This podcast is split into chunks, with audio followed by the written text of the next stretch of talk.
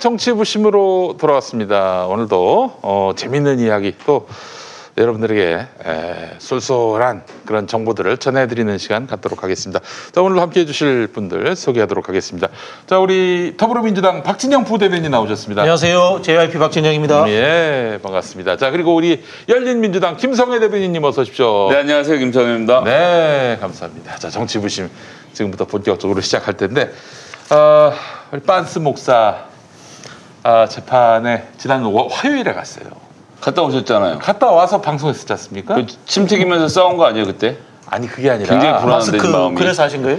아니 사실 딱 가서 이제 증언을 하려고 그랬더니 어, 그때 제가 벗었어요. 뭐 당시만 해도 뭐, 뭐 사회적 거리두기가 1단계밖에 안 됐기 때문에 그랬는데 바로 우측에 2m 안에 거리에서 빤스 목사가 있더라고요. 그래서 이제 막 그 증언을 하는데 이 양반을 나 한번 약 올렸지. 뭐 변호사 좋은 사람 좀 쓰라고. 그러더니 뭐 이 양반이 버럭 화를 내면서 얼굴 시뻘게 져가지고 근데 지금 내가 곰곰이 생각해봤는데 그때 이 양반이 마스크를 벗고 있었던 것 같아요. 어허. 어허. 위험한데요? 야 그래서 전광훈 확진 보도가 나자마자 곧바로 용인에 있는 병원으로 가가지고 진단을 받았고 오늘 새벽 5시쯤에 에, 음성이다. 아니, 아. 정권 실세라서 그렇게 빨리 받고 빨리 결과가 아, 나온 거 그렇지 아닙니까? 않습니다. 갔더니 아무도 안 계시더라고요. 네, 아하. 그래서 그래가지고 어, 정상적인 절차. 아니, 뭐라 그러시고 받으셨어요? 네? 내가 빤스 목사 옆에 서 있었기 때문에 받아야 된다 이렇게 하신 거 아니, 아니면 그런 내가 정권 얘기- 실세니까 받아야 되겠다. 빤스 얘기까지는 안 했던 것 같고 내가 저기 확진자로 판명난 사람 옆에 있었다. 그래서 가서 아하. 조사를 받았지. 아니 이름 적지 않습니까? 누구 누구 옆에 있었다 그런 거 적는 걸로 알고 있는데요. 아니 뭐 전광 의- 의증이- 이게 왜냐면은 이게 네. 무슨 전광훈 씨가 네. 전광훈 씨가 확진자가 나가지고 그 방 안에 있던 사람들한테 다 통보가 가서 조사받아라. 예, 예. 이제 검진 받아라. 예. 이게 아니라 예, 예. 내가 그냥 선제적으로 아그 전에 자발적으로 가셨구나. 예, 선제적으로 가가지고 근데 보건소에 있는 직원들이 김용민 씨인지 알아보고 선제적으로 아니 아무도 없었으니까 정권 실세니까 빨리 준 보건소 거? 아니었고 저 민간 병원이었고 아. 예, 그래서 정권 실세 아니었습니다. 아, 참, 참. 이 형님도 이렇게 없네. 정권 시세라기보다는 빤스 목사하고 어쨌든 관계자니까 이거 하셨어요. 그게 사실 빤스 목사가 그 이 지금 무죄 전략을 취하고 있어요. 정말 무지한 사람들입니다. 이게 어떻게 무죄 전략이 나와요? 그 영상이 있고 뭐 기록이 다 있는데 또 자기가 자기 입으로 이게 뭐 자신의 범죄 사실을 또 인정한 것도 있고 어? 아니 그런데 어떻게 무죄 전략으로 가냐 이거예요. 근데 아마 의뢰인이 이렇게 세게 나오니까 변호인들도 어떻게 뭐 대처할 방법이 없었던 것 같아요. 그래서 무죄 전략으로 가는데 무죄가 나오겠습니까?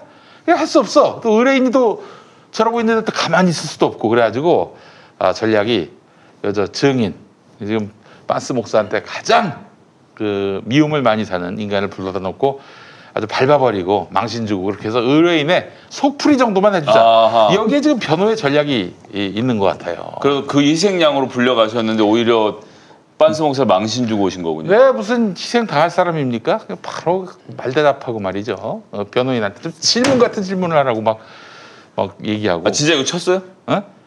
아니 뭐 치면 안 세게 되지. 세게 치진 않았고 않았고. 세게 예. 치지는 않았고 이제 이렇게 예. 정권 시세는 아닌가 봐요. 정권 시세 세게 쳤을 건데. 예. 그러더니 아니 이 양반이 말도 안 되는 질문을 하는 거예요. 사실관계에 대한 질문만 하면 제가 예 아니요 이럴 텐데 아니 이 양반이 자꾸 의견을 물어봐.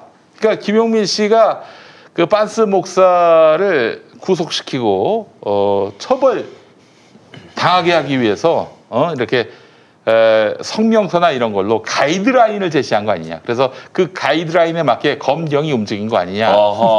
그 당신의 성명서가 영향을 미친 거 아니냐 그래서 거기서 안 미쳤다라고 얘기할 수 없잖아.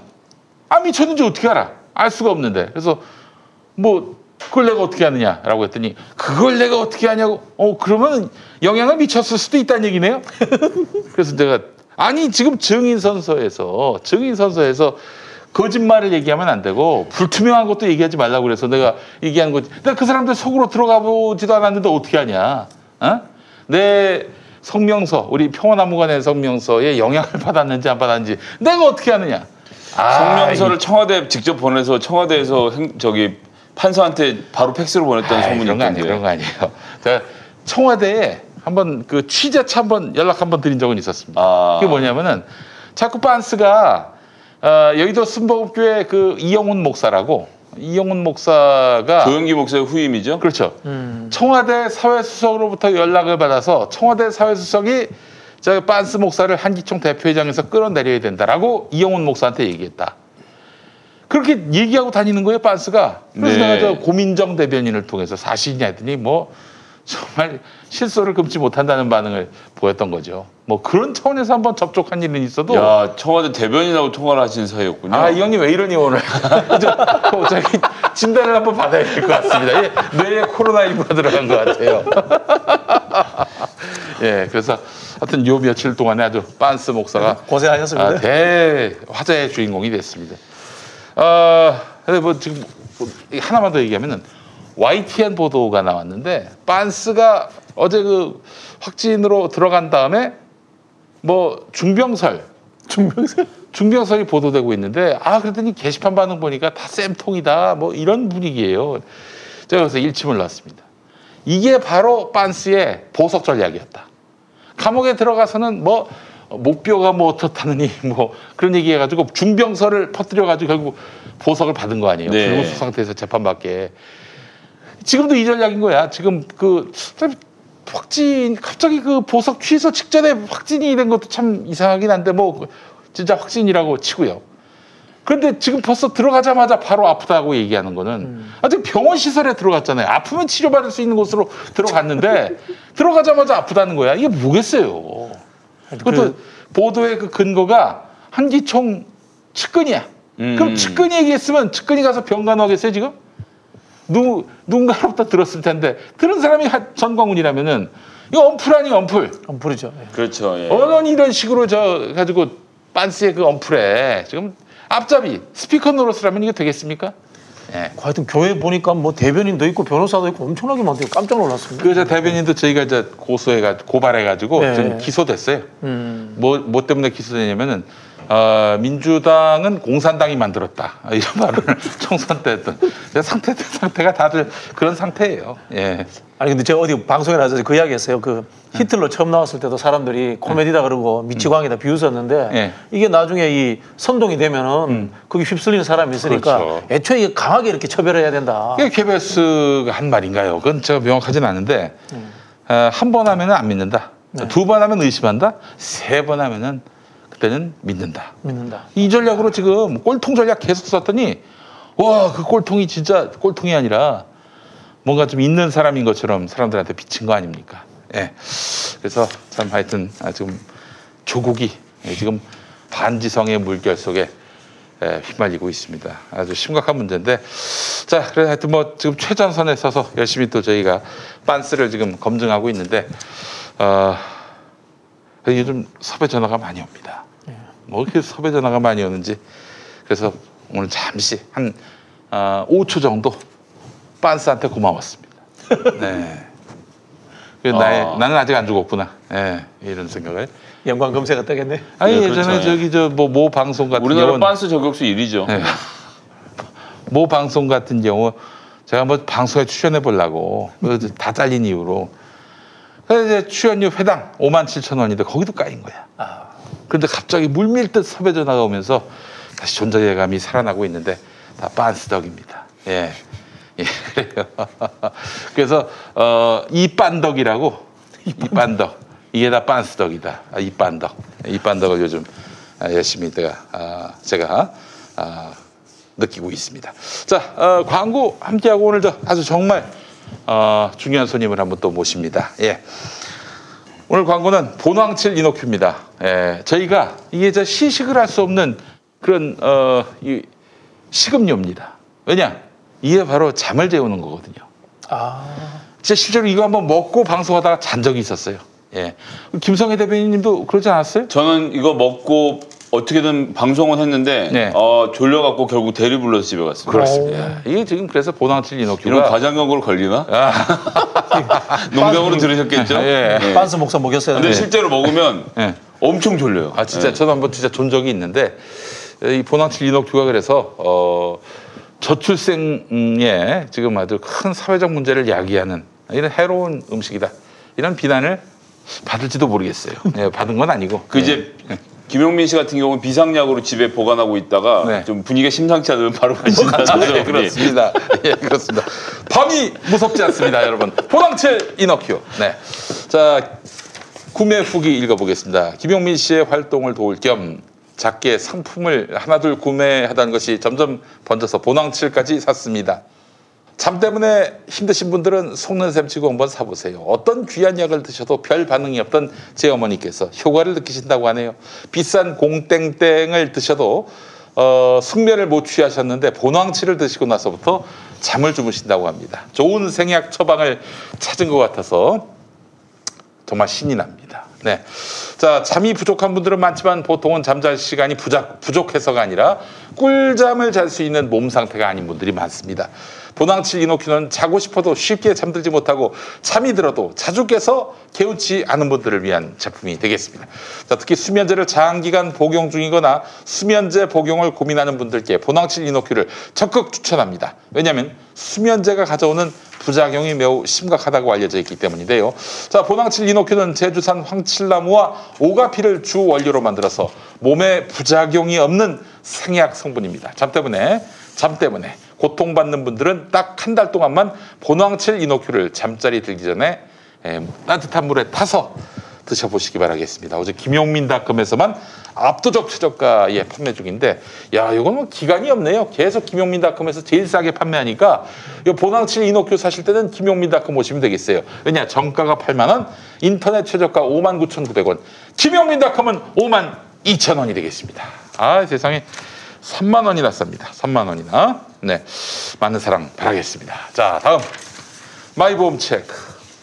나의 보험 상태를 에, 객관적으로 체크해서 공정한 평가와 합리적 대안을 제시하는 마이보험 체크입니다. 마이보험 체크는 보험 가입자의 이익을 최우선으로 합니다. 그 증거 마이보험 체크를 통해서 계약한 장기 보험의 평균 보험료가 4만 6천 원에 불과합니다.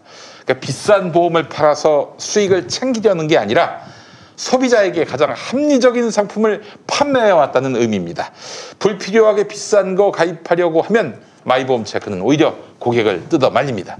또한 마이보험 체크의 상담 대비 계약 체결률은 평균 25%입니다. 잘 나가는 대리점에 비해서 저조한 편인데 자, 왜냐하면 상담 후에 강매 형식으로 소비자에게 부담을 안 주기 때문입니다.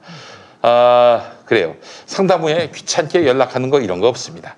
최근 마이보험 체크를 사칭하는 사례가 여러 건 발생했다고 합니다. 아, 그래요? 이까짓 게 뭐라고 사칭을 하는지 모르겠네. 예, 그래요. 어, 그 대단, 네, 놀라운 일입니다. 예. 다른 보험사에서. 아, 마이보험 체크가 이게 신망이 높으니까 오. 그렇다 하더라도 이까짓 게 뭔데 여기 김용민 TV에도 광고는 없잖아요. 아 그래서 그럼요. 아이고 이제 이해가 되는군요. 그 전에는 전혀 이해가 안 됐습니다만. 네. 자 마이보험 체크는 상담 신청한 고객께만 전화를 드립니다. 절대 무작위로 영업하지 않습니다. 마이보험 체크를 사칭하는 전화에 대해서는 주의하시기 바라겠습니다. 자 마이보험 체크는 최고의 보험 전문가들이 정직하고 양심적으로 여러분의 보험을 맞춤형으로 리모델링 해드립니다. 마이보험 체크에 지금 연락해서 무료 상담 받으시고 합리적 보험 설계 받으시기 바라겠습니다. 홈페이지는 한글로 마이보험체크.com 전화는 1800-7917 1800-7917입니다. 많은 사랑 바라겠습니다. 네.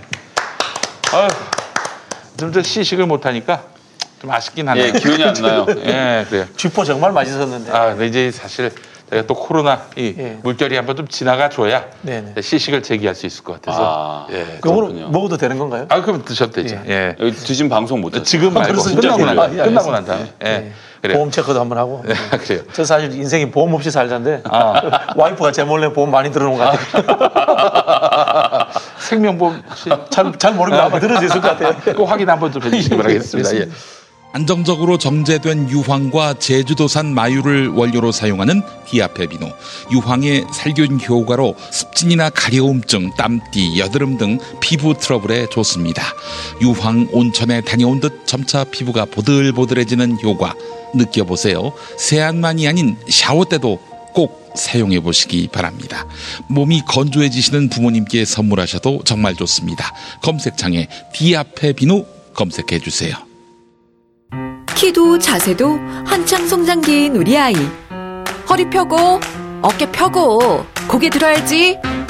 지금 자세가 평생 자세가 될지도 모르는데 계속 따라다니면서 잔소리만 하실 건가요? 그래서 아이에게 필요한 건 바디로직 탱크탑 주니어. 입으면 끝. 곧게 편하게. 우리 아이 자세를 바로 잡아주세요. 바디로직 탱크탑 주니어. 바디로직. 자, 정치부심 오늘 아주 귀한 손님 모셨습니다. 더불어민주당 최고위원 후보로 나서신 분입니다. 우리 한병도 의원님 모시겠습니다. 와, 네. 아유, 어서 오십시오, 의원님. 감사합니다. 아이고. 예. 자, 네. 자, 우리 익산 이 말이죠. 어, 도를 아십니까? 하는 분거 아닙니까? 어, 익산에서 한병 도를 아십니까? 네. 라고 하면은 또 많은 분들이 한병도 우리 의원의 명망을 다 알고 있기 때문에 네. 그렇게 또 말씀하셨다고 네. 들었습니다. 한 병 더 하시는 분도 있습니다. 한 병 더, 한 병 더. 별- 별명이 뭐였습니까? 제가 술집 가면 깜짝깜짝 놀랍니다. 옆에서 술 한 병 더 주세요. 그럼 제 이름 부르는 줄 알고 막 쳐다보고. 예. 제가 그 지금 이틀 동안 부산 경남에 있다 네, 왔거든요. 예. 근데 또 경상도에서는 한병 더. 아, 이게 한병 더 달라는 더. 얘기고. 아. 예, 예. 동생분이 한 잔도란 소문이 있던데. 저희 형님은 한 병만입니다. 예, 알겠습니다. 자, 우리 한병도 의원님 청와대 정무수석. 정무수석 하시고 예, 나오셔가지고 예, 예. 익산에 출마하셔서 그렇습니다. 당선되시고 예. 여러 번 또 떨어지셨어요, 사실. 어, 힘들었죠. 아유, 아, 그럼 이번에도 조배수 의원하고 하시 그렇습니다. 아, 저번에 조배석 우- 예, 우- 조배석. 저번에서 졌고 네. 이번에 72.6%. 아이고 세상에. 이제까지 진 거 한꺼번에 다 갚았네. 그러네요. 예. 좀 나눠서 표를 얻어가지고 저 당선이 계속됐으면 참 좋았을 텐데. 네. 아이 그래요. 자 지금 우리 한병도 의원님 최고위원 후보로 이제 나서시게 네, 됐고. 네. 어, 그래서 오늘 또 어, 저희가 또 모시고 한번 이야기를 나눠보도록 감사합니다. 하겠습니다. 예. 자, 우리 저 질문을 좀 해주시죠. 갑자기 이렇게 시작하나요? 아, 제가 먼저 질문할까요? 아니요, 제가 해도 되죠. 예. 예. 예. 그 제가 이제 한병도 의원은 구면인 것이 네, 그 네. 문재인 대통령 선거 캠프에서 함께 일을 다른 아, 파트에서 했던 적이. 있습니다. 저 이제 네. 홍보팀에 있었고 예. 조직 본부장으로 계셨 본부장이었는데 부, 부본부장이셨나요 그때? 음. 예, 뭐 예. 총괄 하다가 예, 총괄을 나중에 이제 노영민 실장님이 전체 총괄하고 아, 아, 부본부장 그렇죠. 노영민 실장 나중에 들어오셔서 네네. 근데 이제 그때 인상적이었던 것이 본부장단 회의하면 이제 팀장들이 배석해서 앉아 있는데 네. 보면 다른 본부장단들은 장들에게 크게 할 얘기가 없어요. 네. 크게 할 얘기가 없는데 항상 아침마다 이제 그, 그 연배로는 가장 어린 축에 드는 본부장이었는데 음. 아침마다 본부장들에게 다글다글 잡으면서 네. 전국의 판세가 이렇고 음. 이러이러한데 이런 이런 게 부족하다. 그러니까 넌뭐이 본부는 저거 하고 저 본부는 이거 하고 총괄하는 사람 따로 있는데 조직본부가 가장 안달이 나갔고 그러니까 이제 가장 현장의 목소리를 듣고 오는 축이니까 예. 그걸 가지고 온갖 본부들을 그 다글다글 잡던 기억이 아하. 예, 나서 예, 예. 예. 그래서 그 힘으로 이번에 총선이 잘 되신 게 아닐까. 예, 아. 예. 그리고 오늘 이제 모신 것도 사실은 이제 음. 김용민 PD가 음. 본인이 이제 그 문재인 정부의 정권 실세라는 것을 보여주려고 정권 실세를 초대한 거지. 그런 것도 아닙니까 지금? 그렇습니다. 지난 재판 때 오늘 얼마나 개- 계속 들어오는데 이쪽에서 이렇게. 거짓말 세 번이면 이제 사람들이 믿기 시작하는 거지 이제. 아 진짜인 것 같은데 막 정무수석 가서 앉아 네. 있는데 이렇게 되는 거죠. 진짜 저, 저 인간들은 아니, 믿어요! 믿는다고! 아니 이제 다음 재판은 제가 증인으로 출석해야 되는 거 아닙니까? 같이 나 이, 이 화면 보이면서 봐라 이게 증거다라고 이제 이야기를. 아니 나는 지금 방송 5만 7천 원짜리도 못 나가는 판인데 정권 실세라고 하니까 너무 화가 나는 거야. 이게 아니 김성애 대변인 말씀드리니까 우리 의원님 저는 안지 한 20년 다 돼가는데 그렇죠, 그렇죠. 원래 남을 다글다글하게 이렇게 일을 시키시는 네. 분이 아니에요. 어, 근데 그렇죠. 진짜 이긴 이유가 있었구만 그때 대선 막 때. 이거 뭐 네. 어떤 굉장히 목소리가 크셨고 다른 분보다 그 말 점유율이 두 배가 넘어서 예, 굉장히 인상적이었어요. 원래 말 점유율이 많으신 분도 아니고 네. 저는 이 형님이 이제 17대 국회의원 하실 때한 네. 2년 동안 국회의원인지 몰랐어. 네. 한병도 의원실 보다가 줄 알았어요, 솔직히. 아 진짜? 제가요.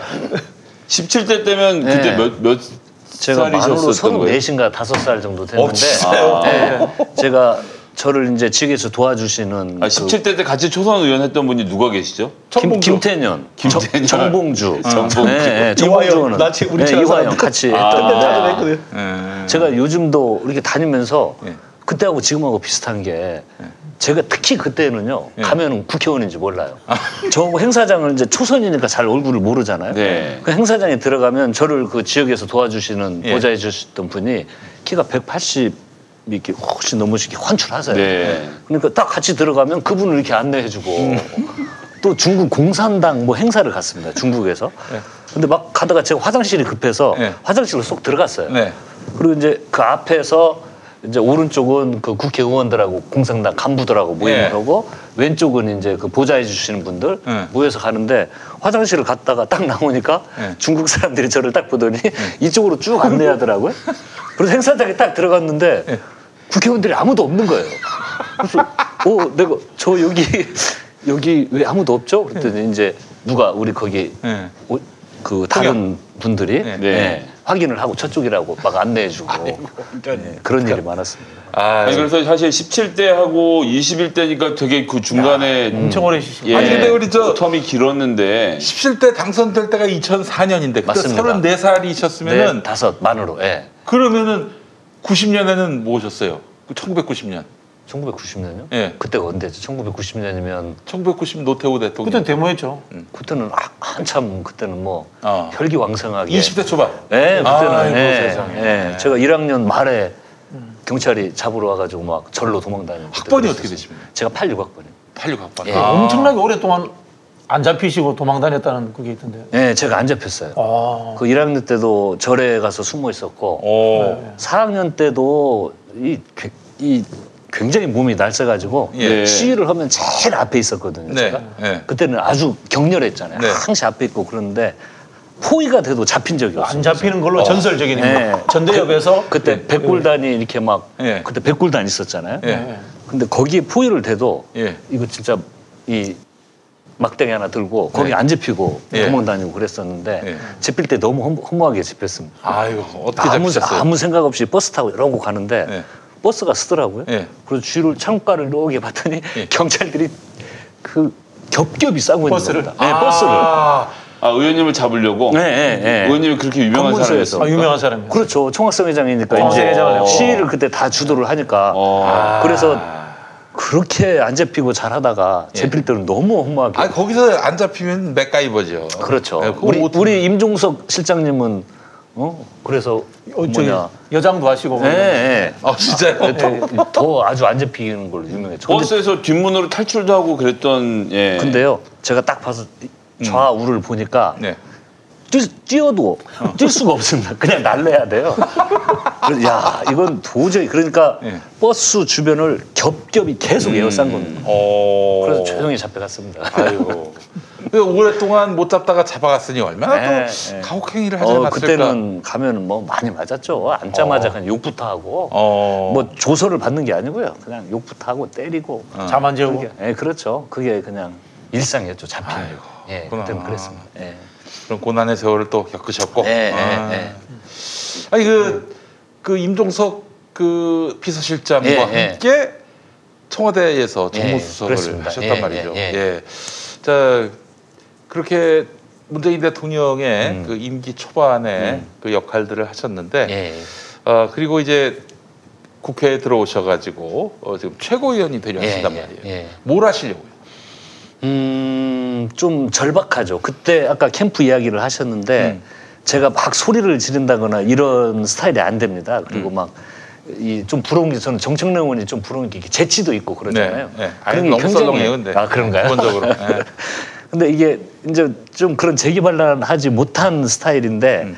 예, 제가 이렇게 직접 뛰는 것은 처음입니다. 근데 어. 그때도 그 성격임에도 제가 막 선배님들께 목소리를 높이고 음. 더 하자고 하고 더 뛰자고 했던 건 절박해 있기 때문에 그랬거든요. 음. 근데 지금은 그때는 대통령님을 만들기 위한 음. 절박감이었고 모두 같은 마음이었죠. 근데 지금은 음. 이제 제가 최고위원 나온 것도 집권 후반기에 음. 우리 노무현 대통령 때처럼 네. 제발 싸우지 말고 우리끼리 총질하지 말자. 아유, 글쎄 말이에요. 그때는요.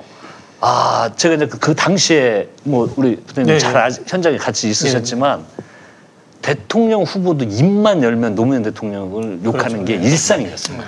예. 그리고 국회의원들도요 서로 경쟁적으로 대통령을 욕했습니다. 네. 왜 대통령 지지율이 떨어지니까 그렇게 욕을 하면 음. 왠지 그 보수 언론에서 일면을 실어주잖아요. 아, 그때는 거기에 취해가지고 보수 언론에 많이 나오는 게 뭐 좋은 건 줄 알았어요, 사람들이. 예, 예. 그러니까 결론은 어떻게 됐습니까? 대권 졌죠. 음. 당은 공중분해됐죠. 그렇죠. 그 의원들 다 어려움 겪었죠. 음. 그래서 이제 우리 이제 문재인 정부 집권 후반기인데 음.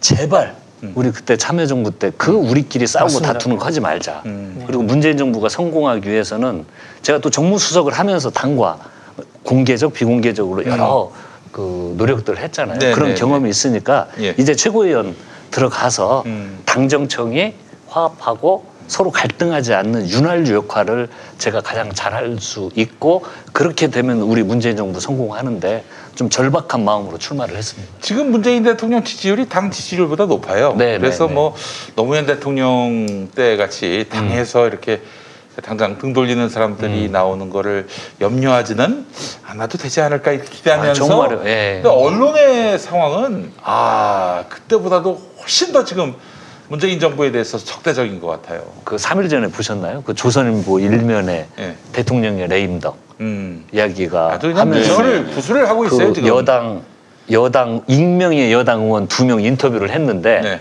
대통령의 레임덕 현상에 대해서 이야기하고 왔다라는 취지로 이야기를 했었습니다. 네. 익명으로 예. 그 국회의원이 누군가는 모르죠. 여당이 어디 뭐 산부인과 의원일 수도 있어요. 예. 어, 이렇게 그건 자꾸 우리의 어떤 분열을 어, 원하는 거죠. 음. 그리고 대통령의 레임덕을 얼른 원하는 거죠. 어, 하지만 우리 그 말씀하셨듯이 어, 결코 우리 당내 의원들이요 그렇게 이제 그런 경험들이 있기 때문에 네. 호락호락하지 않습니다. 예. 우리 저 박진영 대변인께서는 네. 참여정부 때 뭐 하셨어요? 참정부 때 술 먹고 아 저기 열심히 일했습니다. 참여정부 때 아, 그래요. 아, 술은 먹어야죠. 예. 참여정부 때 저는 그때 열린우리당 어, 연구원 아. 네, 선임 연구원을 했습니다. 예. 그 당시에 이제 저도 욕 많이 먹었습니다. 그 대연정 찬성파, 예. 찬성파 토론자로 제가 전국 토론을 해가지고 음. 그 당시에 당내에서도 욕뭐 배 터지게 먹었습니다. 아 그때 저도 사실 대연정에 대해서 굉장히 실망을 많이 했는데 아니 이렇게 열심히 또 시민들의 뜻을 모아줘서 노무현 대통령 정부를 만들어줬는데 어떻게 저 박근혜 세력하고 저 연정을 할 수 있는가? 당시 뜻이 여담인데 그 뭐때 제가 뭐 하고 있었냐면요. 뭐 인터넷 좀 시시껄렁한 데서 어, 이런저런 검색어 장사하던 때였는데 그 거기서 이제 대연정 발표가 난 다음에 어 배연정 씨잖아요. 코미디언. 코미디언 배연정 씨한테 전화해가지고 예, 예. 어, 이, 이 지금 대연정 발표에 대해서 어떻게 생각하냐. 배연정 씨가 사실 어떤 그 예술인이 꼭 정치적 견해가 있을 필요는 없잖아요. 그 양반은 뉴스를 보는데 갑자기 자기 이름이 나와가지고 깜짝 놀랐다고. 내가 뭔 죄를 지은 게 있나. 오늘 술을 한 병 더 시작하더니 자꾸 이름 이야기가 나오네요. 예 예예 아니 그때 어쨌든 뭐 저기 의미 있게 봐주십시오. 그 당시 대연정이 네. 그 노무현 대통령 지역주의 타파를 위해서 그렇지. 네. 의미 있게 생각했던 거고 지금 생각하면은 지금의 야당이 그때 야당보다도 못해요. 음. 그때 야당보다도 품격이 없고 그때 야당보다도 어쨌든 국가에 대한 책임지려는 생각이 없는 것 같아요. 그때는 그래도 다음엔 우리가 될 거라는 그 믿음들이 아마 야당 쪽에서는 있었기 네. 때문에 열- 걔들도 열심히 했었어요 그 당시에. 뭐또 나름대로 또 그 안에도 합리적으로 대화가 통하는 사람도 있었고 그런데 아 지금은 말이죠 이건 뭐 아, 그래도 대연정을 할 필요가 없는 의석을 민주 진영에 몰아주고 그냥 그 안에서만 연정하라고 하는 거 아닙니까? 네, 지금 그렇죠. 정부가? 지금은 저희들끼리 그냥 쭉 열심히 하면 됩니다. 음, 지금은 저분들이 극우예요 극우. 저희가 보기에는. 그렇죠. 빤스하고 그 거의 뭐 소통이 되지 않습니까? 네. 저 빤스하고 소통이 되는 순간 같이 꿈꿀 미래가 있다는 것만으로도 이, 저, 저, 저 야당에게는 희망이 없어요. 우리 반스 목사의 다정한 친구 황교안 전 대표를 다 기억하지 않습니까? 네네네. 손잡고 다 이렇게 했던 예. 제 바보들이죠. 그 빤스가 좀 힘이 있어 보이고 대중동원 능력이 있어 보이니까 붙으면 되겠다라고 마음 먹었다가 아주 그냥 뭐 된통 걸린 거 아닙니까? 근데 이제 실제로 뭐 지역 현장 해보시고 해서 아시겠지만 동네에서 서울에서 집회한다 그래서 지구당별로 150명씩 동원하라고 오다가 내려오면 버스 한 대에 43명 이렇게 타거든요. 음. 그러면 버스 세 대 동원을 한다고 치면 세 대를 동원하면 일단 버스 대여 하는 거- 기사님까지 해갖고 하루에 50만씩 세 대 150만 원에 음.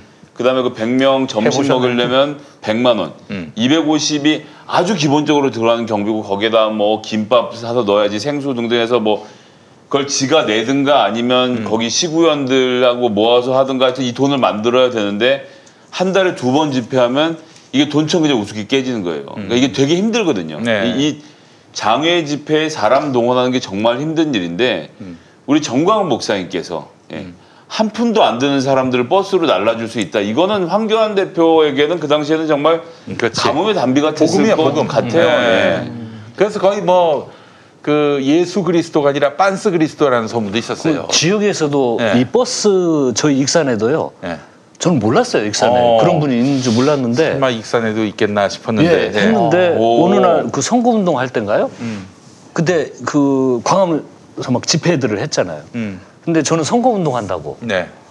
그 어디 체육관 그 우리 공설운동장 네. 앞에서 네. 이제 두 대가 간다고 인사를, 하는데. 갔는데 버스가 한 대 있길래 네. 속없이 막 가서 선거운동 안녕하십니까 할병동님 하는데 분위기가 썰렁해요. 저를 알아본 거죠. 예? 얼마나 그 사람들은 저를 미워하겠습니까? 그러니까 호남에서 광화문. 집회를 갈 정도면 어마어마한 네, 버스 한 분들이신 대가. 있더라고. 근데 오. 이렇게 이렇게 뭐냐 막그체 뭐죠 그 등산복 입고 그래서 아이고야. 저는 그분들이 떠나시는 분들인 줄 알고 아이고 저 한병동이다 아니고. 이렇게 네. 인사했는데 야. 그분들이 썰렁해. 예. 익산 분들이니까 다 알잖아요. 그리고 제가 청와대에서 대통령 모신 것도 알거든요. 예. 그 사람들 광화 그 집회 가는 사람들 아니에요. 그래서 막 인사를 하다가 아 이거 아니다. 왜 이렇게 익산 분들이 호응이 좋은데 왜, 왜 그렇게 나를 적대적으로 보지?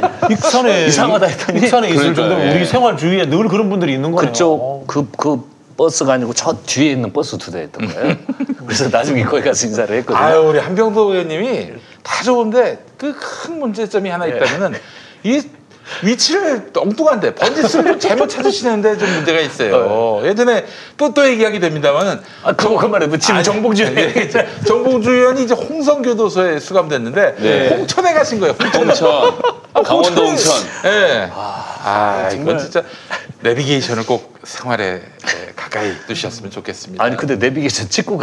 아니, 홍천으로 홍천으로. 아, 그럼 그, 그 버스는. 아마도 기독교인들이었을 가능성이 예, 높겠네요. 하더라고요. 그래서 예. 제가 이제 나중에 물어봤더니 저 익산에서 이제 저희들은 분위기가 좋잖아요. 예, 시민들이 그러니까, 예. 제가 가면 다 좋아해 주시고 환영해 주시고 막 예. 그러는데 이렇게 표신하게 막 이렇게 적대감을 막 인상 쓰는 분들은 없거든요. 아예. 어.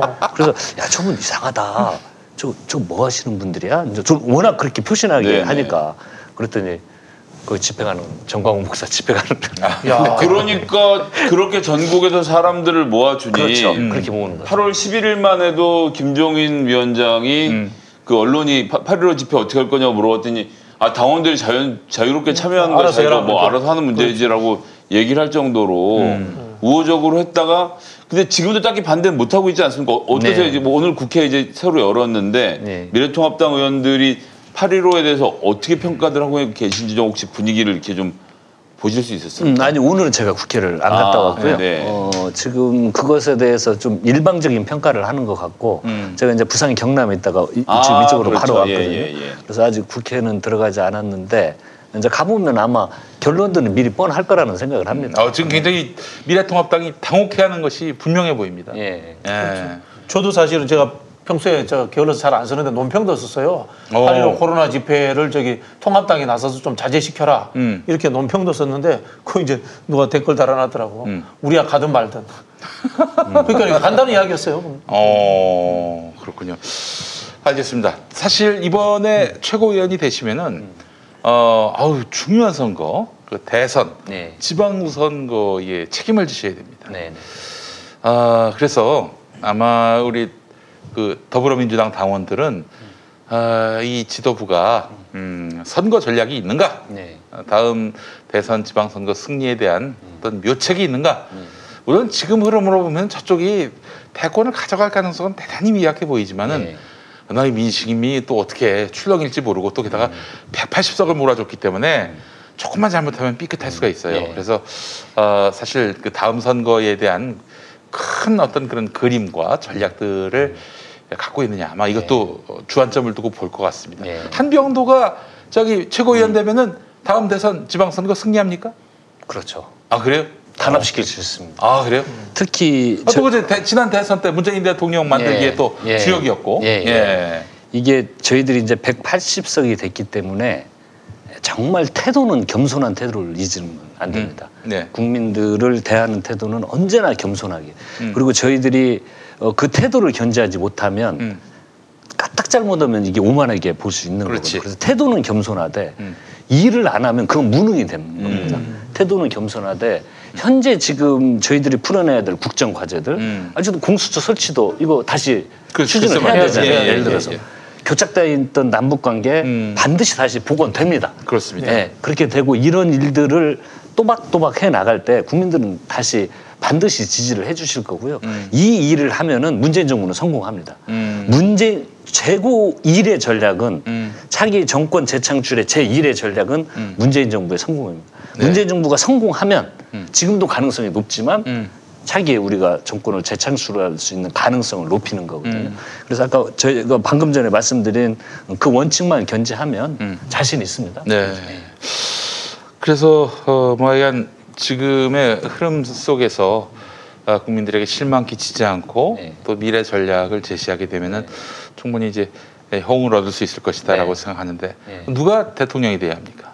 누가 대통령이요? 근데 그건 좀 많으면 좋겠어요. 아, 아, 후보가 저는 나왔으면 예, 좋겠다. 예. 음. 그러니까 어, 좀 더 국민적 관심, 우리 지- 다양한 지지층의 지지를 받는 음. 네. 후보들이 치열하게 경쟁을 하는 것이 네. 어, 더 좋겠다 예. 이런 생각이 듭니다. 저는. 아, 임종석 전 실장. 뭐 가능하죠. 어, 김경수 지사 김경수 씨. 가능하죠. 예. 예, 예. 지금 뭐 그래서 그, 두분 다 친구 아니세요? 다 친구입니다. 근데 두 친구는 또 네. 재수 86이에요. 아, 재수. 예, 예. 파- 같은 86학번인데 예. 네. 이상하게 저희들 86학번들은 재수 86들이 많아서 네. 다 김경수 지사, 임종수 실장 음. 다 재수 86. 아 그렇군요. 자 그 저쪽 당은 그러니까 우리 당 그러니까 민주당에서는 누가 나오느냐. 뭐 여기서 당장 뭐 의사 표시를 하는 건 굉장히 부담스러운 일이고 네. 또 그게 또 말하자면은 뭐. 이 공정 관리에 대한 의구심을 또 자낼 수 있는 부분이기 때문에 네, 뭐 네. 그건 그렇다 치고 네, 네. 저쪽 당에서는 누가 나옵니까? 아이고 안 보여요. 예? 아니 그 그래야 전략을 짜죠. 에이. 저쪽은 네. 뭐안 자, 저 이거 네. 제가 그럼 음. 물어보겠습니다. 김종인이 나온다 안 나온다? 나온다. 안 나온다? 네. 아, 본인은 속마음은 있을 수 있지만 네. 그게 가능할까요? 아, 네. 본인은 나오겠지만 네, 속마음은 모를 일이지만 음. 나오면 그게 가능하겠냐는. 예. 그러면 저 다른 후보들도 마찬가지. 저쪽 당에서 어, 이 후보가 나면 상당히 좀 민주당으로서 버거운 상대다. 저는요. 네. 그 지금 현재 구조는 네. 그 저쪽이 누구 음. 나올까를 신경을 그 많이 안 써도 되고 음. 우리의 탄탄한 후보군들 지금 저희들은 많이 있지 않습니까? 네, 네, 네. 이런 후보군들 경쟁력을 키워놓는 전략. 음. 저쪽이 어떤 후보가 나오니까 어떤 대응 전략을 하는 것보다는 우리 후보군들을 단단히 하면요 누가 와도 반드시 이깁니다. 좋습니다. 네. 이게 사실 반드시. 대선이 한 2년 남았으니까 네. 2년이 좀 못 남았군요. 네. 예. 지금 여쭤보는 것 자체가 사실 네. 우문입니다. 네. 내년 서울시장, 부산시장 누가 나와야 됩니까? 서울시장 부산시장. 예. 그 후보 내야 될 거 아니에요. 예, 후보 많이 있죠. 예. 예. 근데- 그래서 지금 뭐 서울도 지금 많지 않습니까? 우리 추미애 거론되는 장관님, 분들이, 음. 그다음에 우리 박영선 박영선 장관님, 음. 우상호 그다음 뭐 예, 우상호, 음. 임 실장님은 뭘 잘 안 하시려고 하더라고요. 아. 예, 예.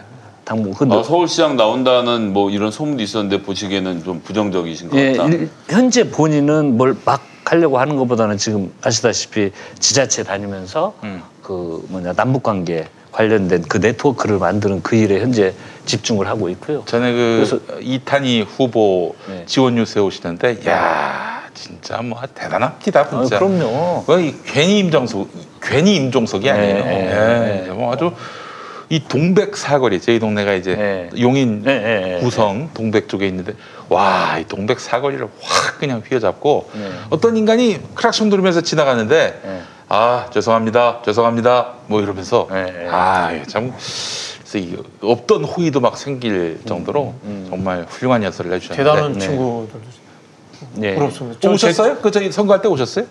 거기요? 임종석. 저는 예. 제 익산에서 네. 열심히 생각. 한번 아. 아니 제가 아니 그러니까 이제 저희 임종석- 참모들은 임종석 예. 실장 익산에 한번 오셨어요? 임종석 실장이? 이 오게 해달라고 막 참모들은 그러는데 네. 여론 조사도 그렇고 예. 음. 제가 아니, 그 임종석 실장이 다 이긴 지역구에 왜 갑니까? 안 가지. 예, 아. 지지율이 굉장히 높게 나오니까 제가 좀 와달라는 이야기를 참아 못하겠더라고요. 어. 예, 그때는 그래서 1분 1초를 쪼개 써야 되는 그럼요. 건데 예, 최소한 좀 경쟁 예. 지역. 예. 20% 안에는 좀 박빙이 벌어져야 얘기가 되는 네. 건데 저희 개인적으로 가까우시기. 때문에 부탁하기도 좀 예. 민망스러울 수도 있어. 그럼요. 너무 오히려 욕심이죠. 제 지역까지 와달라고 하는 건좀 알겠습니다. 욕심해서 부탁을 안 했습니다. 그러면- 서울시장 후보에 제 친구도 하나 좀 누군가요? 김무영이라고 현 부시장.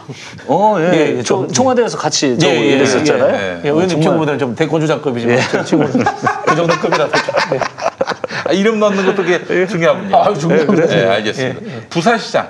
근데 사실 두 개 다 이제 민주당 그 저 단체장 예, 예. 지역이었는데 예. 서울은 모르겠지만 부산은 어렵다 이런 얘기도 많이 있고 벌써부터 패배주의에 젖었어요. 어떻게 됩니까 부산은? 제가 그제 부산에 있었는데 네. 어, 정말 많은 분들 뵀거든요. 걱정들을 어, 많이 하시더라고요. 네. 어, 그런데 저쪽은 김세현 씨가 나올 것 같아요 느낌이. 예, 거기가 만만치가 않죠. 예. 그래 지금 우리 장재원도 얘기 있었는데 장재원 대권 나간다 고 그러고. 아 그래요? 네. 그 아, 왜 부산? 아, 이 정- 이상한 분이네. 부, 어? 부산 나오라고 하시. 부산 나오면 좋을 것 같은데. 예, 그래. 요 아, 아들하고 같이 현재- 선거 운동 얼마나 예. 좋아.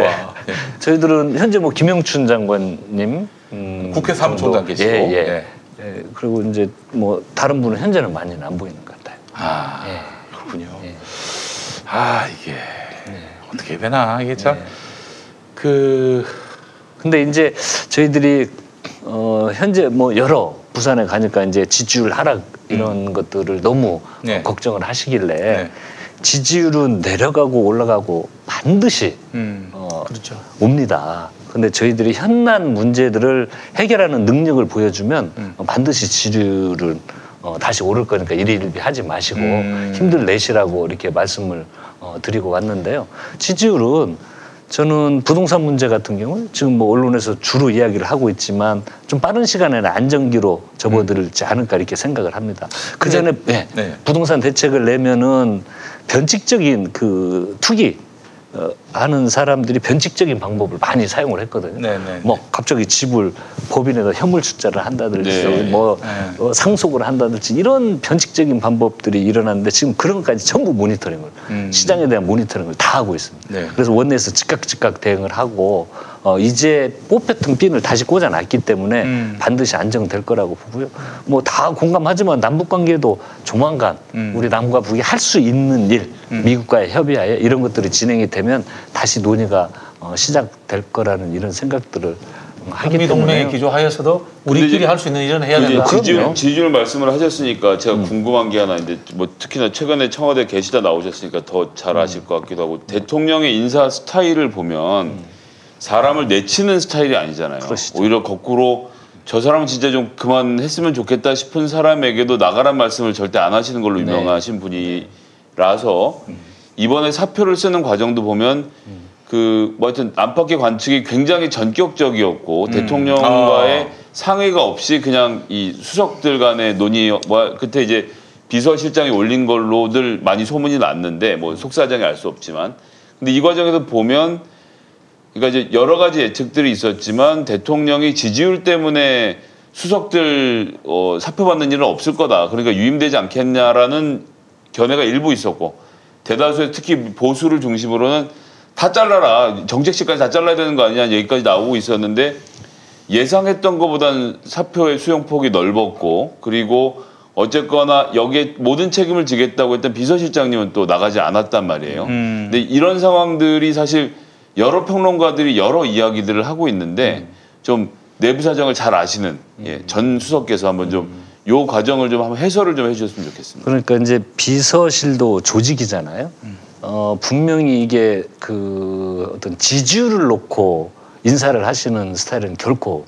어, 아니십니다. 음. 아니시고 일단 현안에 대한 다양한 의견을 분명히 들으셨을 거고 그리고 실제 제가 들어보니까 좀 전격적인 면이 있었습니다. 음. 어, 현안, 뭐 부동산 문제라든지 여러 불거지는 현안에 대한 음, 어떤 그 비서실장의 강한 결단이 있었던 것 같아요. 근데 그러면 이제 다른 수석들은 교체를 했는데 비서실장은 왜 교체가 안 되느냐? 어, 제가 밖에서 바라보는 느낌은 이 조직, 그 비서실 조직이라는 것이 만약에 지금 대부분의 수석들을 많이 교체를 했는데요. 네. 했는데 비서실장이 현재 자리를 빈다? 그러면 이 이것을 조직을 운영하는 데 있어서는 갑자기 새로 수석들이 다 임명되는데 그 조직 시스템이 상당히 붕괴가 되는 겁니다. 음. 예. 어, 그렇기 때문에 현실적으로도 비서실장이 바로 나오는 건 어, 제가 봤을 때는 참 어렵겠구나는 저는 생각을 했었었거든요. 음. 어, 그래서 누군가는 비서실을 지휘를 해야 되니까. 그리고 새로운 수석들은 다 새로운 사람들 아닙니까? 음. 저거 그 사설 의원님이나 하셨던 최재성 정무수석도 저거 아주 가깝지만 네. 일단 청와대는 처음이시잖아요. 네네. 음, 그러면 이게 이제 적응하고 조직 운영 이런 걸 파악하고 해야 되는 건 물리적인 시간도 필요하고 그럼 조직이 원활하게 돌아가기 위해서는 비서실장이 지휘를 해야죠. 그래서 그 아주 현실적인 면을 고려해서 저는 비서실장이 유임되지 않았을까라는 어, 판단을 합니다. 그런 식으로 좀 이해를 해주셨으면 좋겠고요. 그 김조원 민정수석 네, 그분은 왜 이렇게 뭐 이임 인사도 안 하시고 가셨는지. 예민사를요 예. 그리고 하고 가셨으면 좋았을 텐데. 네. 중앙일보 보도에 따르면 노영민 실장과 음. 김주원 수석 사이에 뭐 갈등이 있었다는 식의 보도. 저 도 그 이야기를 많이 들었는데요. 네. 어, 그건 정말 사실을 확인해 볼 필요가 있습니다. 음. 예를 들어서 저희들도 보면 그때 일할 때 기정사실 와가지고 야당에서 이야기하는 게 대통령이 혼밥하신다. 음. 어, 그거 뭐 사실이에요. 그게 안에 시스템이 그게 가능한 일입니까? 저희들은 대통령이 뭐 하신다고? 혼밥. 혼밥 혼자- 드신다. 혼자, 혼자, 혼자. 혼자 혼자 식사하신다고. 예. 아. 야 저런 이야기를 하는데 어, 야당 의원들은 그걸 사실로 믿는 것 같아요. 사실로 그거. 이게 저희들이 봤을 때는 이건 진짜 아, 뭐라고. 그거 박근혜 청와대를 경험한 그렇지. 야당 인사들 입장에서는 그렇지를 보겠지. 그 경험 속에서 나오는 건데 저희들 입장에서는 네. 정말 대꾸할 가치도 없는 부처 눈에는. 부처만 보여가 참. 그렇죠, 예. 그 어, 그런데 이제 안에서 싸우고 공개적인 자리에서 싸웠다 이런 건요. 뭐 언론에도 나오고 그런 이야기들 많이 있는데 적어도 조직 운영이 그 정도 공개적으로 충돌을 했다면 저는 있을 수 없는 예, 이야기입니다. 쉽게 역시. 개인적으로 두 분들이 뭔 그건 모르겠어요. 하지만 언론에 나온 대로 공식적으로 그 조직을 운영하면서 충돌을 했다. 그 아마 진짜 공식적인 충돌이 일어났으면요. 지금 뭐 몇 개월 전에 그랬다더라 그러는데 정말 그때 충돌이 일어났으면요. 이건 큰 대형 사건이었을 겁니다. 이미 그래서 보도가 다 됐을 것이다. 그럼요. 그리고 그런 건 사실관계를 좀 더 대부분의 저도 놀란 게 많은 사람들이 그걸 기정사실을 하는데 예, 그런 건 확인을 해볼 필요가 있는 중앙이 중앙한 거예요. 네. 중앙이 중. 네. 근데 일단 이런 부분이 있는 것 같아요. 그 말씀하시는 것대로 시스템의 안정성, 네. 조직의 문제로서 이제 좀 더 있을 수 있는 네. 그런 측면은 있는데 비서실이 어쨌든 참모진인데 네. 아, 본인들의 거취의 문제라든가 본인들의 저 주택의 문제를 가지고 언론에 뭐 이야기를 한다거나 뭐 어떻게 보면 좀 하나의 뭐 어, 전국 돌파용인 것처럼 했던 거는 제가 보기에는 뭐 좀 적절치는 않다는 생각이 좀 들어요. 예. 그럼요. 어쨌든 참모인데. 네, 그럼요. 그러니까 이제 참모는 항상 모든 사고의 중심을 대통령 중심으로 그렇죠. 네.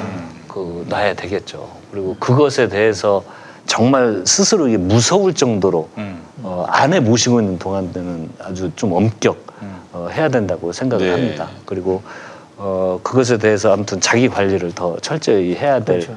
걸 매일매일 긴장감을 가지고 음. 어, 해야 됩니다. 그 지금 아까 야당 의원들은 어, 있지도 않은 일 갖고 정말 있었던 것처럼 믿어 의심치 않는 확증 편향의 늪에서 허우적거리고 있는데 저는 이게 바로 저 유튜브의 폐라고 봅니다. 네. 사실은 자기들 입맛에 맞는 매체만 접하고 싶거든요. 네.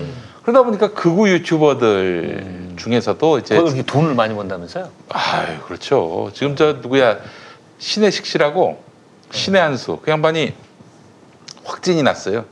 어. 아 그분이요? 네, 빤스 목사 만나가지고 며칠 전에 대담화해서 오늘. 방송 쉰다 그러니 확진이 됐습니까? 네, 확진됐는데 지금 그 병실로 보이는 곳에서 또 혼자 방송합니다. 거기서 유튜브를 하겠지. 예, 그럼요. 이거 보세요. 이게 이게 보통이 아닌 거예요. 이게 거의 뭐 돈의 한 수예요. 예. 사실 그 제가 봤을 때는 이게 그, 그렇게 해가지고 듣고 싶은 얘기만 듣게 해주니까 듣고 싶은 얘기만 어, 듣도록 해주니까 막 그런 수요가 있으니까 그런 방송을 하고 사실은 굉장히 냉정하게 자기에 대해서 비판적인 매체도 들어보고 또 거기서 합리적인 음, 자신의 처신 방법을 모색해야 될 정치인들조차도 듣고 싶은 것만 듣는 거예요. 그러니까 그따위 이제 보도에 현혹되는 거고 이 기성 언론들도 봐주는 사람들이 없으니까 그 이 유튜브에 길들여진 그런 독자들의 그 눈높이에 맞춰서 정말 있지도 않은 이- 이야기를 기정 사실화해서 보도를 하잖아요. 그 보니까 저는- 저기 뭐 페이스북이나 이런 거 보고 끌고서 막 올리지 않습니까? 그렇죠. 근데 그게 있으면은 자기들이 책임을 안 져도 된다고 하더라고 언론사가. 네. 그러다 보니까 이제 사실 확인하지 않고 이제 페이스북 근거, SNS 근거 이렇게 해서 이렇게 예. 올려버리는 거죠. 예. 계속 그딴 식으로 이제 보도가 나오게 되면은 어, 결과적으로 지금 어, 이 민주정부 같은 경우에 그 레임덕을 자꾸 만들려고 하는 세력들이 있잖아요. 뭐 레임덕 여권 의원 두 명이 레임덕 운운했다는 건데 그런 얘기는 얼마든지 만들어내고 지어낼 수 있고 또 그래서 어, 결국에는 어, 이 정부가 굉장히 어려운 언론 지형에서 더 정말 힘을 잃게 되는 것은 아닐까 염려하는 시각도 네. 있고요. 근데 예. 제가 믿음이 있는 게요. 예. 우리 민주당 의원님들 만만치 않습니다. 음. 아, 그런 언론이 나오면 다 파악을 하고요. 예. 어, 그 전하고 다르게 어떤 행동이나 행위 자체가 우리 음. 분열을 조장하는 것들은 네. 이미 다 어, 판단들을 잘 하시고 음. 어, 잘 뭉시고 현안 대응도 잘 하고 있다고 봅니다. 네. 이번에 저희들이 부동산 대책을 세우고 네. 추진하는 과정에서도 어, 정말 한 목소리로 아주 일사분란하게 어, 추진이 되는 걸 보면서 음. 네. 어, 저는 굉장히 좀 흐뭇했습니다. 이제 그런데 중요한 거는 이 관료들, 음. 관료들, 늘공들. 저는 이분들 중에도 상당수가 예. 아, 이 현 정부와 적대적인 그런 매체나 유튜브에 이제 길들여져 있는 것이 아닌가. 뭐 대표적인 집단이 검찰 아닙니까? 네, 아유, 예. 에, 이런 거 보면서 아, 임기 말에 에, 어쨌든 이제 종반부로 접어들었는데 이 늘공들에 대한 그 어떤 통제라는 표현은 좀 그렇지만 장악력, 장악력이 좀 강화될 필요가 있지 않겠는가라는 생각이 들고 네. 결국에는 이 당이 이걸 좀 추동해 나갈 필요도 있지 않겠는가 하는 네. 생각도 들고요. 네. 그래서 저는 이에 대한 그런 어, 네. 구체적인 그런 그림들이 있어야 될 것 같습니다. 네, 예. 아니 그러니까 이제 특히나 청와대 계셔 보셨으니까 더 아실 테지만 사실 청와대라는 곳이 행정부를 총괄해서 관리를 하는 곳이지 않습니까? 근데 이제 지지자들 입장에서 보거나 문재인 대통령이 잘할 거라고 믿고 하는 분들 입장에서 보면 아 저거 다 갈아치우면 되지 아니면 불러다가 조인트를 까든가 좀 했으면 좋겠다라고 생각들은 하는데 대통령님도 그러시고 청와대도 그렇고 부처가 알아서 바뀌길 좀 기다리는 거 아닌가라는 답답증을 좀 많이 느끼셨던 것 같습니다. 그래서 저기 근데 저 프랑스의 대문호 목수정 작가라는 분은 어, 그 저기 대법관 깜짝이야. 대법관 불러 대법관 불러가지고 조인트를 까야 되는 거 아니냐 뭐 그런 아주 소설 같은 대문호답게 대문호답게 그런 걸 아, 쓰신 것 그렇군요. 같아요. 근데 예. 이게 이제 추진을 하는 과정에 오빠 아셨어요? 코어업이 면역력에도 좋은 거. 세상에 활력 충전에 면역력까지? 그래서 코업이 또 완판됐구나. 코어업은 정상적인 면역 기능에 필요한 아연 그리고 페루산 마카에 활력을 충전해주는 멀티비타민까지 모두 들어있잖아요. 언니도 알죠? 알지. 하루 900원도 안 되는데 다 챙겨주잖아? 역시 재구매하는 이유가 있어. 면역력과 활력을 한 번에 완판 기념 통큰 이벤트는 계속됩니다. 검색창에 코어업 검색해주세요.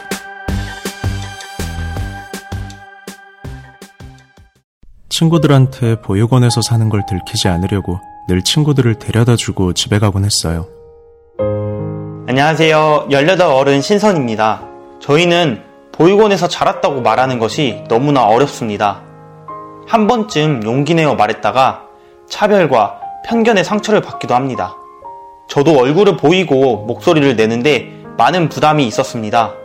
그럼에도 보육원 출신이라고 차별받지 않는 사회, 편견 없이 우리를 바라보는 사회를 만들기 위해 18 어른 캠페인을 시작했습니다.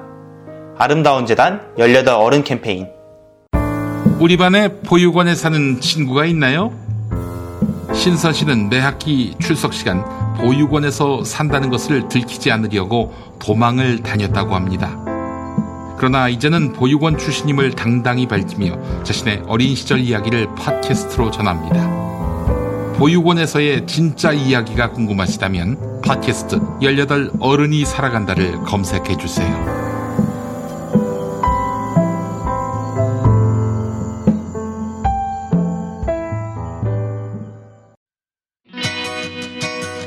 서울 홍대 앞 작은 모임 공간 알고 계시나요? 스튜디오 벙커 원.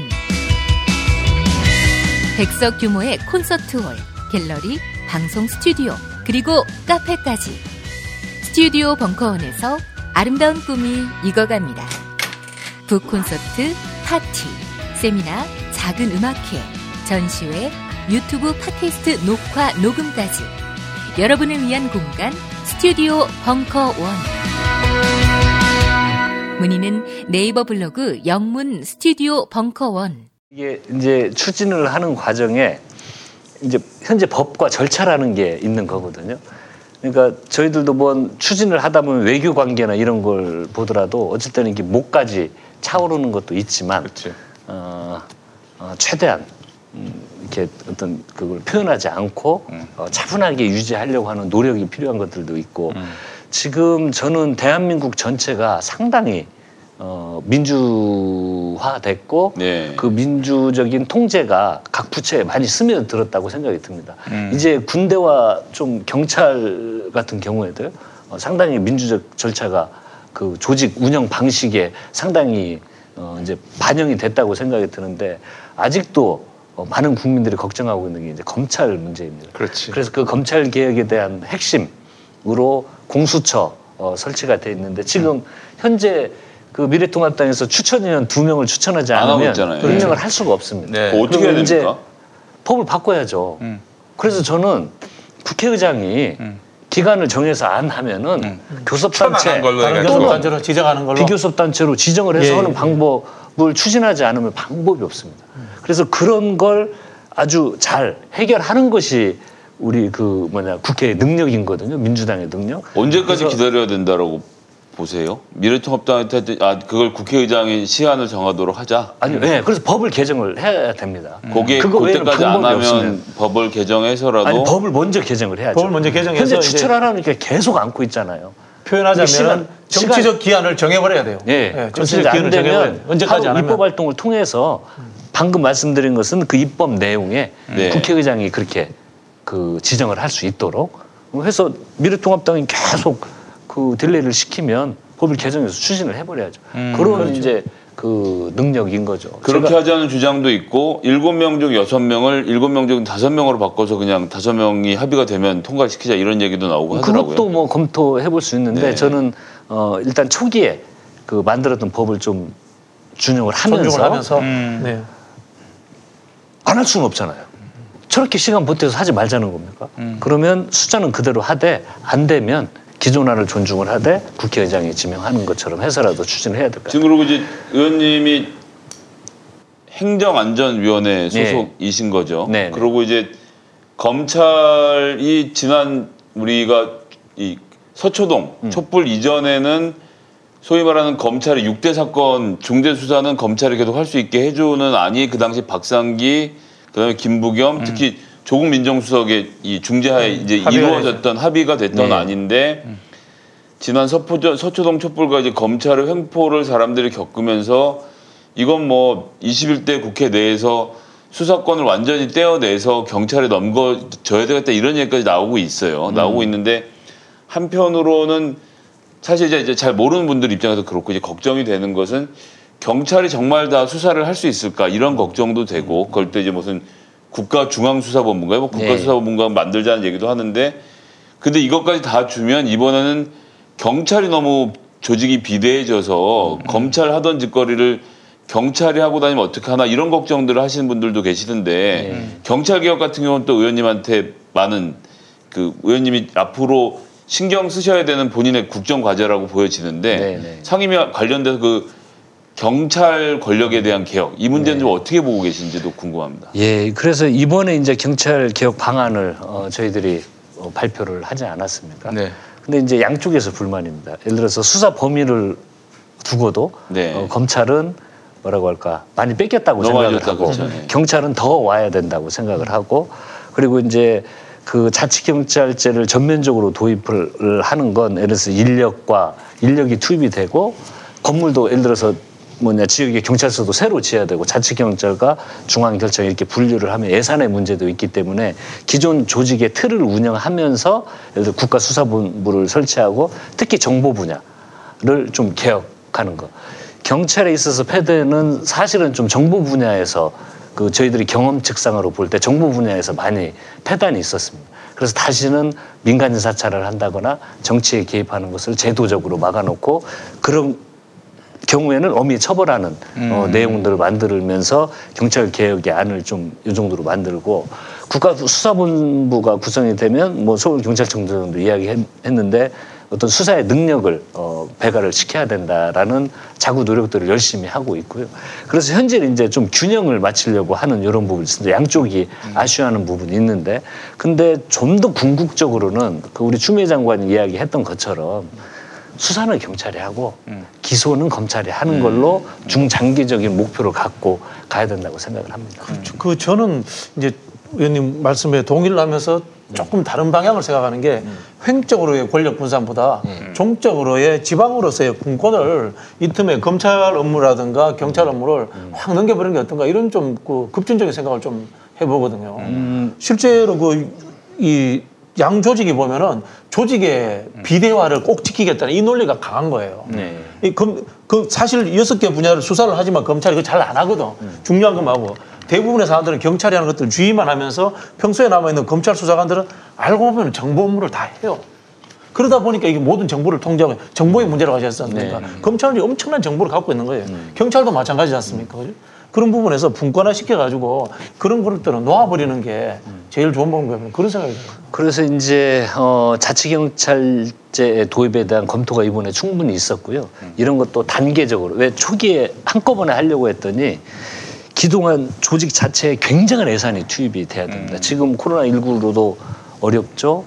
또 뭐 재난재해 있죠. 이런 어려움이 국가 예산이 굉장히 많이 투자를 하는데 자치경찰을 완전히 도입을 하려면요 인력이 늘어나야 됩니다. 예산이 투입돼야 되고요. 건물도 새로 닫혀야 됩니다.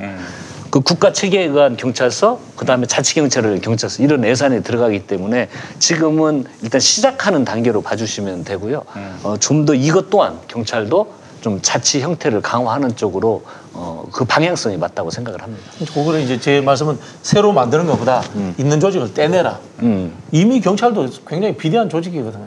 사실 쉽게 말하면은 이 중앙뷰로 놔두고 이 현재 있는 지방청을 그냥 지방 그 자치 경찰로 다 돌려도 되는데 그게 너무 급진적이니까 안 되는 거지 않습니까? 그래서 아니요 이번에 이제 아는 예를 들어서 뭐 청소년, 교통, 네네네. 예. 생활 안전. 분야는 이제 자치 그 인사권도요 그 지역의 인사위원회에서 인사를 할 수 있도록 해서 그렇죠. 조직적으로 이번에 상당히 분류를 시켜놨습니다. 그 군산의 함운겸 네, 음, 예, 네, 네. 선배님이신가? 어, 선배님이죠. 예. 어, 참 그 비운의 후보로 예, 예. 이렇게 더 많이 기억하고 있는데 네, 지금은 어디 계시나 모르겠네요. 군산에서 저기 수산물 유통 생선- 생선장 하고 계시네요. 예. 우리 지금. 아니, 근데 이제 국회의원 택배를 후보, 많이 하고 계십니다. 국회의원 후보를 예, 나오셨는데 국회의원 이제 하러 나오셨는데 이게 저 불미스러운 그 과거가 있었던 게 아니라 네. 말하자면 누군가 공작적 차원에서 그 사생활이 뭐 잘못된 게 있다라고 어떤 여성이 대형마트 앞에서 뭐 들었다 이런 소문도 있었고요. 피켓을 그렇게 해서 그 이런 악의적인 소문 때문에 결국에는 낙선할 수밖에 없는 그런 상황에 예. 놓이게 2000, 됐어요. 2006년 시장 선거에서 그, 그 아, 일 시장 선거였습니까? 예, 2006년 시장 선거에서 그 일로 떨어졌습니다. 예, 그게 정확하게 어떤 내용이었죠? 그게 이제 예. 이제 결혼을 두 번 하셨는데요. 네. 전 사모님은 이제 예. 캐나다에 이미 가 계셔요. 예. 계시는데 잘 살고 계시고. 잘 살고 계시는 걸로 제가 뭐 정확하게 모르지만 예. 오래돼서 그런데 근데 그분이 예. 어, 와서 이제 울면서 했- 뭐 이렇게 항의했다 이런 소문 소문이 나서 떨어졌죠. 아, 이런 상황이 발생하면 어떡합니까? 다음 이제 지방선거까지 책임을 지게 되실 텐데, 이게 그 분명히 그 공작적 차원에서 특히 이제 민주당에게는 가장 약한 고리라 할 수 있는 미투 문제를 이게 어떤 뭐, 뭐 허위 미투가 아, 잘 있지도 않고 뭐, 그래서 뭐 거의 대부분은 다 어, 용기 있게 에, 잘못된 그런 아, 성폭력을 고발하는 것이라고 좀 보는데 만에 하나 어? 이 누군가 정치적 의도를 갖고 공작을 벌였을 경우에 그거 어떻게 할 것인가 이게 뭐 지금 사실은 누군가 폭로하면은 속수무책으로 그냥 그 손절할 수밖에 없는 그런 구조에 그 당이 놓여 있는 것은 아닌가 예, 또 그렇게 또 우려하는 분들도 있거든요 그래서 그걸 한번 좀 여쭤보고 싶었습니다. 그냥 저희들은 묵묵히 정말 후보 선출을 잘해야죠. 음. 어, 검증도 잘하고 경쟁력 후보 있는 후보를 음. 어, 선출하는 절차적 과정을 잘 진행하면 음. 어, 저는 된다고 생각이 듭니다. 그리고 이런 이제 항시 선거를 앞두고 뭐 대선 때도 그런 어떤 음. 어, 미투 문제가 아닌 다른 공작들이 많이 들어오고 그러잖아요. 네. 근데 그게 큰 성공을 못 거두더라고요. 음. 그래서 그 절차와 과정에 국민적 동의가 잘 녹아 들어가면 음. 어, 뭐 반드시. 뭐 그런 검증을 잘 하는데 없는 걸 만들어낼 경우 이게 문제 아닙니까? 네. 아니, 다 찾아봤는데 없어. 그래서 후보로 공천을 했는데 없는 사실을 들고 나와가지고 당신들이 검증하지 못한 것 중에 이게 있었다 이러면서 나올 가능성. 그 부분도 그래서 저는 뭐 이렇게 확실하게 검증이 가능한 어떤 것이 검증돼야 하고 또 그리고 이런 사안이 이렇게 불거졌을 경우에는 어떤 프로세스를 거쳐서 이 문제의 그런 해법을 찾아야 될 것인지 예. 이에 대한 답을 찾아야 하지 않을까 하는 게제 생각입니다. 어떻게 보세요, 김성애 대변인님? 일단 그 말씀하셨던 경우는 제가 알기로는 마트 앞에서 음. 전 부인을 주장하는 분이 이렇게 피켓을 며칠 동안 들고 있다 쓱 사라져갖고 말이에요. 소문만 났다라는 이야기를 들었는데 그런 공장은 사실 그 당시에는 뭐 못 막았을지 모르겠는데 지금 같은 경우는 SNS 망도 굉장히 발달해 있고 음. 그 지지자 그룹들이 매우 잘 뭉쳐 있기 때문에 해명을 하면 바로바로 또 그 소식을 퍼뜨려 나갈 수 있는 시스템이 예전에 비해서는 많이 갖춰져 있는 편입니다. 그래서 이제 그런 부분에 대한 걱정은 좀 예전보다는 덜 해도 되는 상황으로 저는 보고 있고요. 근데 유튜브를 통해 등을 통해서 퍼져 나가는 건 사실 막을 방법이 없어요. 그래서 제가 계속 말씀드리지만 포털 사이트, 네이버 다음도 그렇고 유튜브, 페이스북 이런 회사들이 기업 윤리를 가지고 이런 가짜 뉴스가 퍼져 나가는 것을 초기에 차단하고 이걸 검증한 시스템을 만들어야 되는 건데 독일 같은 경우에 가짜 뉴스 처벌법이라고 뭐 통칭해도 통쳐도 부르는데 사실은 알고 보면 유튜브 등 플랫폼 사업자에게 그 유통의 책임을 묻겠다고 하는 내용이거든요. 근데 우리나라는 아직 개별 크리에이터가 아니라 그렇죠. 아니 개별 크리에이터도 책임을 지지만 기본적으로 모니터링을 소홀히 한 책임을 플랫폼 사업자에게 묻겠다고 하는 거예요. 예. 그럼 이제 우리도 그런 것들이 필요하겠죠. 조금 전에 말씀하신 이제 보수 유튜버들 지금 구독자가 100만, 뭐, 뭐 80만 이렇게 나와 있는데 거기에서 누구 하나 데리고 나와서 뭐 또 해버리면 순식간이거든요. 그 돌이킬 시간은 없고 이런 문제들에 대해서는 어, 대응을 잘할 준비를 해야 되고 그게 잘 되려면 사실 이제 김용민 TV가 빨리 100만을 찍어야 되고 아 그래요? 일단 근데 그 유튜브 김성의 옳은 소리도 빨리 10만을 찍어야 되는데 예. 유튜브도 그렇지만은 기성 언론들의 우리 뭐 징벌적 보상 제도 있지 않습니까? 가짜 뉴스에 대한 그런 부- 법률 등 문제라든가 그 다음에 특히 이제 요즘 국회의원들도 이 면책 특권을 이용해서 막내 지르는 경향이 사실 있지 않습니까? 광모 씨라고 예 예예 이제 광모 씨 아들 모 상도라고 예. 그런 분들에 대해서는 이 의원들이 하는 가짜 뉴스라든가 그런 뭐 확인되지 않은 발언에 대해서는 어, 면책 특권에서 저는 제외줘야 된다고 생각해요. 근데 이게 참 정말 이게 정치적 공격의 수단도 되지만요. 이 가짜 뉴스는 예. 하나의 어떤 인간성, 인간의 이 정말 참혹하게 그렇죠. 그한 인간을 참혹하게 만드는 이런 상황까지 발생을 할 수가 있는 거예요. 그렇기 이 때문에 단적인 예로 조국 전 장관 같은 경우 지금 한 거의 1년 지나서 재판 결과를 보니까 아니 이게 너무 이 언론이 죽이려고 달려들었고 또 검찰이 여기에 소스를 던져준 게 정말 엄청나게 부지기수로 지금 드러나고 있는 상황인데 그 당시에는 그 시민 말고 누가 드러내놓고 어 그 조국 장관이 저 어 이건 너무 지나친 억측 어 지나친 단정에 의해서 토끼몰이를 당하고 있다라고 얘기할 수 있었겠습니까? 그러니까 그런 걸로 봤을 때 언론이 이런 식으로 뭐저뭐 지금 조선일보부터 한겨레까지 한 팀 아닙니까? 원 팀 아니에요.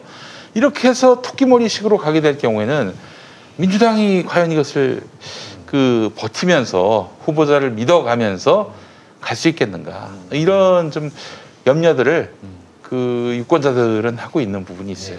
예. 그러니까 이게 아 정말 이제 전에 한번 언뜻 음. 뭐 이야기를 들으니까 그걸 다 감당을 해야 되잖아요. 음. 아니 죄가 있으면 처벌을 하면 되지. 네. 그게 정말 아까 말씀 그 공감이 굉장히 가는 게 토끼무리식으로 예. 이렇게 해놓고 그러면 그 범죄 혐- 혐의를 넘어서서 그걸 그 감당해야 되는 한 인간으로서 그렇죠. 예. 이걸 어떻게 감당해내고 있을까. 음. 그 제가 지역에서 선거 운동을 하는 이걸 계속 보면서 음.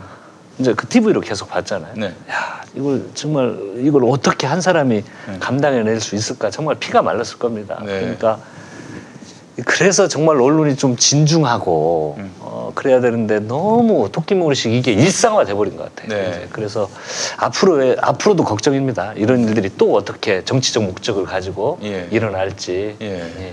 즉각적인 법률적 제재할 수 있는 법을 저는 만들어야 된다. 네, 그래서 좀 가짜뉴스 이런 것에 대해서는요, 음. 어, 좀 법률 개정을 통해서 좀더 엄격하게 음. 좀 해야 될 필요가 근데 있어요. 사실 이제 정치인들이 언론 개혁하는 얘기를 꺼내기가 쉽진 않아서 그 예. 순간 또 이제 언론에 대해서 영향력을 행사하려고 한다, 장악하려고 한다 이런 얘기가 또 나오니까. 아니 그렇게 나오는 건 둘째 치고 일단 예를 들어서 이제 저 같은 경우도 그렇고 뭐이 조선중앙동아정도에 대해서 비판하는 건또 어떻게 뭐 용기를 내, 내서 하면 하고 말면 많은 이런 케이스긴 한데 언론사 전반에 대한 이야기를 한다든지 언론사에 대해서 뭔가를 하려고 하면 그 기자들 사이에서 찍히면 사실 정치인으로서 기자들 사이에서 찍히는 건 이건 정말 그 어떻게 할 수 없는 문제거든요. 그러니까 비판이라도 당하면 좋은데 어떤 사람을 딱 찍어서 어쟤 쟤는 앞으로 기사를 실어주지 마가 제일 큰 벌이에요. 그렇지. 1년 내내 무슨 쌩 난리를 쳐도 그냥 보도가 안 되는 거야. 그렇게 1년 정도 지나가면 정치는 뭐 고개를 숙일 수밖에 없는 상황이 되는 게 있어서 그 기사를 안 써주는 정도가 아니라 부정적인 기사만 그렇죠. 실어요. 네. 부정적인 기사만. 아, 그러니까 부정적인 기사는 반대편에서 그러니까 우리 편에서라도 뭔가 지지를 끌어낼 수 있지만 네. 부정적으로조차 안 써버리면 그 그러니까 몇몇 소위 말하는 셀럽 정치인들은 본인 SNS를 통해서 살아남을 수 있지만 대부분의 정치인들은 기자들이 땅만 먹고 기사를 안 써주면 죽는 거고 예. 그리고 이제 또 거꾸로 뭔가 지적을 했는데 고개를 빳빳이 들고 있는 경우 예를 들어 손혜원 의원 같은 경우 이런 경우도 보면 이제 그 죽을 때까지 때리는 거죠. 고개를 숙이. 조국 교수도 그렇게 돼서 저는 그러니까 본인이 사과하지 않았기 때문에 본인이 국민에 대해서도 아니고 언론 취재한 나에게 그렇지. 사과하지 않았기 때문에 넌 죽어라라고 하는 것을 목격을 하면서도 거기에 많은 정치인들이 한 편을 들어주지 못하는 문제가 전 거기서 기인된다고 해서 참 이게 답이 없어요. 그 오늘의 그 언론들이 그 영향력이 축소되고 국민들로부터 신임을 잃으니까 어떻게든 존재감을 드러내기 위해서 그 타이틀만. 그렇죠. 유력 정치인들을 마구잡이로 때리면서 그 굴복하게 만들려고 하는 거예요. 굴복하게 만들려고 하고 있어요. 예. 이제 이런 것들에 대해서 차기 민주당 지도부가 뭔가 대책을 뭐한 부분이 필요한데 제가 요 직전에는 김진애 의원이랑 또 하는 프로그램이 있는데 원래 목요일에 하는데 오늘 화요일로 옮겨서 옮긴 이유도 이제 김종민 의원하고 이 신동근 의원이 화요일밖에 시간이 안 된다 그래서 화요일로 옮겨서 했는데 두 분도 언론 개혁, 검찰 개혁에 대한 말씀들을 많이 하셔서 이번 당 지도부가 구성이 되면 그렇습니다. 예, 언론 개혁 관련돼서도 좀 민주당이 목소리를 냈으면 하는 바람이 좀 네. 예. 예를 들면 저도 이제 뭐 종편 같은 데 출연합니다만은 종편이 누구 편을 드느냐 문제는 뭐 차지하고라도 과도하게 정치 프로그램을 많이 만들어가지고 그걸 제 방으로 계속 틀어대는 거예요. 이게 이 솔직히 말하면 세, 이 그게 그것이 진보든 보수든 이게 알고 보면 이제 그 요, 이 세뇌시키는 수준인 거죠. 그렇지. 방송이 다양한 교양 프로그램도 해주고 뭘 해줘야 되는데 그건 이제 돈이 드니까 안 만들고 이제 이게 그이 토론 좌우 이 논객들 데려다 놓고는 뭐 쌍방 욕하기 경쟁을 시키는 거예요. 이런 부분들이 있거든요.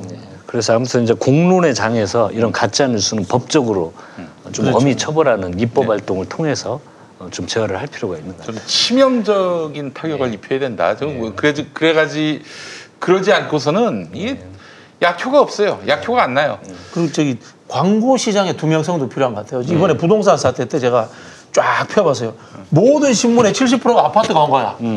그러니까 뭐, 뭐, 신문 논조라는 게 전부 다 공급 늘려라고 쓸 수밖에 없는 거예요, 자기들은. 네, 이런 거 보면서 이, 이 광고 시장의 투명성 문제 이런 것들도 한번. 아, 그리고. 정부가 광고를 언론사에 엄청 주잖아요. 사실 이제 네. 정부 정책을 홍보한다는 수단도 되는데 제가 보기엔 언론이 비판하는 기사를 쓸때 뗄감으로 쓰려고 일단 광고를 주는 게 아닌가 싶을 정도로 과도하게 지출이 되고 있고 최근에는 언론협회는 어디 협회에서 정부가 광고 집행을 더 해야 된다라는 규탄 성명이 나오는 것도 제가 봤는데 그럼 감사받아요. 확실히, 정부 돈 확실히. 줄이고는 있네요. 예, 뭐 그 이제- 협회에서 규탄 성명 내는 거 보니까 확실히 줄어들고 있구만요. 그러니까 이제 이것 자체도 사실 이제 큰 문제 중에 하나긴 하죠. 그러니까 정, 정부 돈을 받는 곳은 감사를 받아야 됩니다. 그게 원칙입니다. 정부의 그 광고를 받는 언론들 에, 많은데 또 광고를 또 줄일 수는 없는 것이고 근데 광고를 하나의 어떤 핸들링 수단으로 쓸 수 있지 않을까. 예컨대 가짜 뉴스가 많은 언론은 광고 비율을 뭐 상한을 정해가지고 그 이상은 못 준다. 아예 제재를 해버려야죠. 그런 식으로 가짜 해가지고 아니 김영민. TV에 광고를 줘야지. 오, 제가 그 말하려고 그랬는데. 그럼 우리 저 바스 변호인들이 가만 안 있습니다. 큰일 나요, 큰일 나요. 네. 그래서 저는 그런 식으로 어, 정부 광고도 그냥 아니 광고를 줬는데 정부를 욕하는 언론이라면은 이게 얼마나 우스워요. 네. 어? 아니, 돈을 주고 욕을 먹는 꼴이 되는 건데 뭐 그렇다고 해서 욕은 광고- 해도 되는데 가짜 뉴스는 안 해야지 진짜. 예, 이제 그래서 뭐 요걸 하는 걸 막을 수는 없겠지만은 가짜 뉴스를 한다 그러면은 광고를 더 이상 줄 수 없도록 예. 하는 그런 조치가 필요할 것 같고 네. 또 저는 음 필요할 것 같아요. 워낙 언론이 많다 보니까 언론의 홍수 시대입니다. 네. 이럴 때 사실은 모든 언론의 목소리가 한쪽으로 쏠릴 수밖에 없는 이유가 자본이 자본이 한쪽으로 쏠려 있기 때문에 에, 그런 양상인데요. 민간 언론은 그렇다 치더라도 적어도 공영방송 같이 어떤 시장에 에, 장악력이 있고 또 매체의 영향력이 큰 곳 같은 경우 대표적으로 KBS, MBC는 돌아가신 이용마 기자의 유지대로 국민 투표를 통해서 국민 투표를 통해서 선출하도록 하면 어떨까? 그러면 뭐 권력이 어떤 겨- 권력이 들어서더라도 그 공영방송의 어떤 독립성과 아, 또 이런 어, 저- 어떤 그 또그 공영 방송의 어떤 공정성 같은 것들이 유지될 수 있다는 거죠. 그러니까 대통령이 누가 되든지 간에 국민 다수의 지지를 받아서 그 공영 방송 사장이 되면은 아이고 뭐 어디에 예속되지 않고 바른 말 할 수 있게 하지 않겠어요? 그런 의미로 보자면은 그런 그 공영방송 사장에 대한 국민 투표제 도입도 어, 180석 민주당이 이렇게 밀어붙인다면은 굉장히 호응을 얻을 수 있고 그렇게 되면은 공영방송 사장으로 좋은 분들이 뽑혔단 말이에요. 그러면은 이 공영방송의 보도는 뭐 진리의 준거까지 되진 않겠지만은 그래도 저기 말까지는 들어봐야 된다. 응? 뭐 팽팽하게 서로 의견이 대치될 때에는 그저 공영방송의 보도를 보면은 우리가 대충 아, 뭐가 진실인지는 알 수 있을 것이다라는 그런 어, 생각들이 상식 체계가 될 수 있도록 하는 거죠. 예. 김용민 TV 사장도 유튜브 해야 될 텐데. 뭐 제도의 그런 제도의 어, 변화를 통해서 개혁을 하는 방법도 하나의 방법일 수 있겠고 근데 지금 현재 언론 시장이나 상황을 보면 핵심은 좀 가짜 뉴스가 네. 아, 정말 가장 큰 패단인 것 같아요. 그래서 네. 정말 이 시기에 특히 이번에 이제 정기국회가 되면 이런 가짜 뉴스에 대한 어, 처벌 논란이 계속 있어 왔습니다. 네. 네. 그것이 이제 현실화되고 실효성 있게 발휘될 수 있도록 어, 그걸 꼭 좀 추진을 하는 게 좀 핵심이 아닌가 그렇게 생각을 합니다. 네. 정기국회 뭐 전략은 뭐 특별히 있습니까? 아까 말씀하신 이게 어 겸손한 표현하자면 겸손한 불도저잖아요. 예, 예. 겸손한 불도저인데 그러니까 이제 관련해서 저도 같은 질문인 건데 예. 정무수석 하시의 역할 중에 하나가 여야 간에 넘나들면서 어쨌든 그렇죠. 양쪽을 설득하는 역할이었던 예. 건데 예. 지금 국회는 180석을 만들어준 여러 가지 이유가 있겠지만 20대 한 거 보니까 너무 답답해서 그랬을 수도 있다고 보거든요. 그러니까 이제 민주당이 예뻐서라기보다는 아무 쪽으로는 한쪽 몰아줘서 하여튼 일을 하게 만들자라고 생각하신 국민들도 있는 것 같고 미래통합당이 예전에 그러니까 황교안 대표 있던 시절 마냥으로 장외를 뛰쳐나가고 이럴 상황은 아닌데 네. 내부에서 또 그렇다고 일을 하고 있는 상태도 아니고 네. 그 협치를 해야 되나 말아야 되나 이런 고민이 사실 저는 이제 정치 보시면 계속 협치가 필요한 부분이 있다라고 계속 얘기를 해서 이제 계속 욕을 먹고 있는 중이긴 한데 예 협치를 포함해서 하여튼 예, 예 저- 말씀하신 대로 정기국회에서 좀 어떤 전략으로 임하는 것이 민주당에게 필요한지에 대해서 좀 듣고 싶습니다. 저희들이 마치 일방적으로 밀어붙였다라고 평가를 하고 있잖아요. 근데 사실은 엄밀히 들여다보면 일방적으로 밀어붙인 게 아닙니다. 음. 저희들은 소통을 하려고 수차례 가서 여- 여야 지도부가 협상을 했습니다. 한 예만 들어볼까요? 상임위원장 네.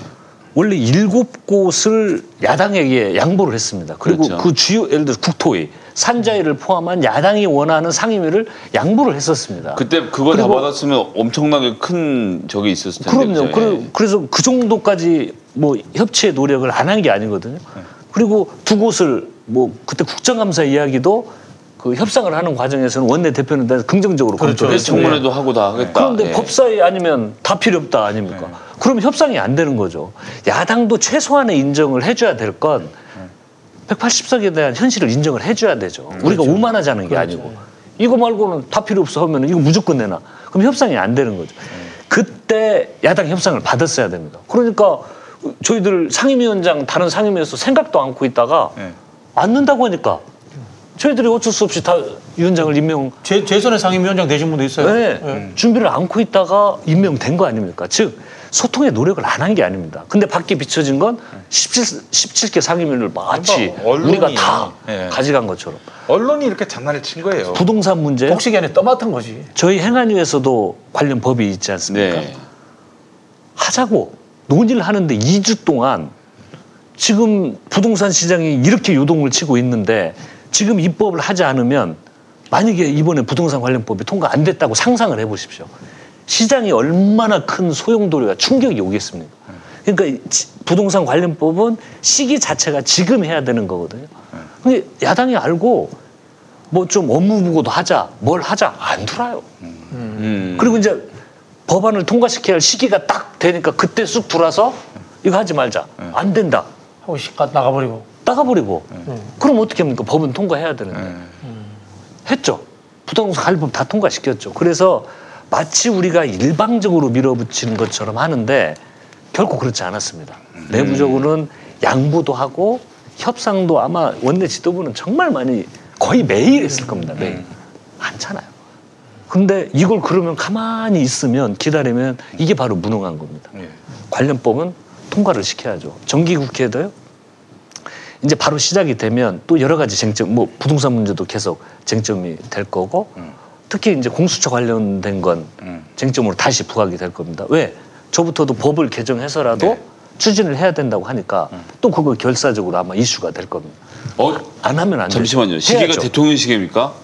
이거 왜? 아. 아니, 이거 제거 손을 어떻게 아니요, 아니요. 그냥 부러워서 잠깐 말씀. 그래요? 깜짝 놀랐습니다. 예, 예, 예. 예. 뺏길까봐 순간적으로. 어이 깜짝 놀랐어요. 수건이 그냥 달라질까봐 제가 순간 앉을 수도 없고 다 네. 먹겠습니다. 당신에게 꿈이 있다면 경기 문화 창조 허브를 만나보세요. 경기 문화 창조 허브는 컨텐츠 융합, 디자인, 방송 영상, 뉴미디어, 문화 기술, 친환경 분야 창업지원센터로 예비 창업자와 스타트업을 위한 맞춤형 서비스를 제공합니다. 다양한 창업 교육, 멘토링, 업무 공간, 시설 장비, 자금 및 펀드 지원까지 경기도와 경기 컨텐츠 진흥원이 여러분과 함께합니다. 검색창에서 경기문화 창조 허브를 검색하세요.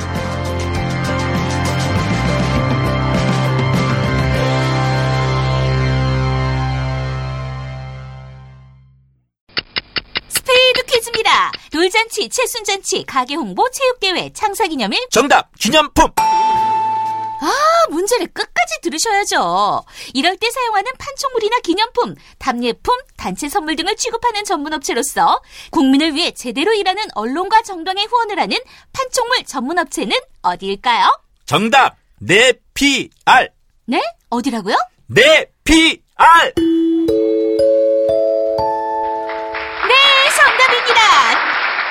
판촉물이나 단체 선물이 필요할 때 이왕이면 우리 편 회사 네피아를 찾아주세요. 인터넷 검색창에 네피아를 치시거나 032-519-4800으로 전화 주시면 친절하게 상담해 드립니다. 그런데 상품은 뭔가요? 네피아를 가서 고르세요. 3만 가지가 넘는 물품이 있어요. 집이 어두울 때, 형광등을 교체할 때, LED 램프를 고민할 때, 이제 DDD를 기억하세요. DDD. 다 된다의 약자입니다. LED 교체 때 안전기를 함께 교체하거나 설치 기사를 불러야 하는 경우가 많습니다. 하지만 DDD LED는 형광등 갈듯 그냥 교체만 해주면 됩니다. 어떤 안전기에도 모두 호환됩니다. 그래서 다 된다 DDD입니다. 대한민국 정부가 직접 인증하고 마케팅을 지원하는 브랜드 K로 선정된 DDD. 김용민닷컴에서 비교 불가 압도적 최저가에 만나보세요. 그거지 그냥 달라니까 제가 순간 앉을 수도 없고 다 네. 묻겠습니다. 네. 그래서 이제 공- 검찰 개혁 관련된 공수처 설치나 이런 게 이슈가 될 텐데 이런 일은 묵묵히 두벅두벅 그렇죠. 어, 진행을 해야 됩니다. 네. 어, 그렇게 했을 때 국민적 지지 를 받는 거거든요. 근데 이제 일을 못하면요, 이건 정말 무능하고 우리 지지자들로부터는 더 큰 실망을 줄 그러니까요. 겁니다. 지금 예. 지지자들 분들은 답답한 면이 있거든요. 예. 왜 공수처 야당이 투명 안 되니까 진행이 안 되니까 지금 뭐 하고 있냐? 빨리 해야지. 180석이 검찰이 어떻게 했는데 180석인데 왜 못하냐? 근데 저희들 현실은 하고 싶어도 사- 할 수가 없습니다. 두명 법이 그렇게 만들어져 있어요. 그렇죠. 예. 어, 그러면 우리는 못 하는 겁니다. 그래서 시간이 걸리는 문제인데 바꿔서라도 추진을 하겠다는 겁니다. 오늘 언론 보도를 보니까 그 17, 11대 7 상임위원장을 결국은 여야 원내대표는 합의가 됐는데 김종인 대표 비대위원장이 거절했다라는 기사가 있더라고요. 어, 그래요? 그러니까 예, 원내 대표단 간에는 제가 그때 의원총회에서 들어보니까 상당한 접근이 이루어졌습니다. 네. 근데 다 엎어졌더라고요.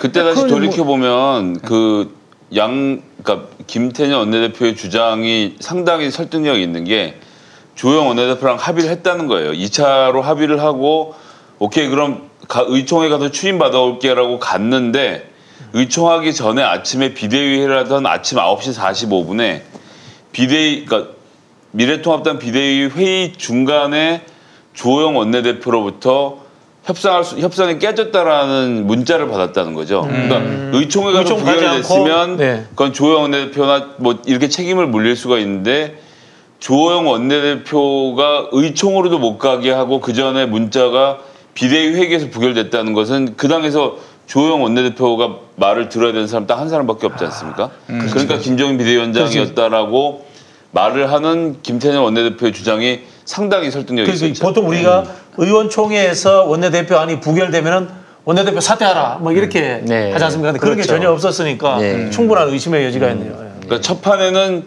부결을 내갖고 사퇴로 지경을 몰렸다 사찰 돌고 오신 거고 두 번째 협상안도 11대 7로 해서 지금 말씀하신 대로 김태년 원내대표가 심지어 청문회랑 저기 국정감사 하나씩 끼워줘서 그러니까 윤미향 의원에 대한 청문회 그 다음에 한명숙 총리에 대한 국정감사까지 받고 일곱 개 주는 걸로 협상을 해서 조영 원내대표가 신나서 갔는데 김종인 비대위원장한테 까이고 돌아왔다는 거. 그다음 그때 이제 김종인 원내 김종인 비대위원장의 아마 머릿속 생각은 열일곱 개를 다 주면 문재인 정부와 민주당이 이 말아먹겠지.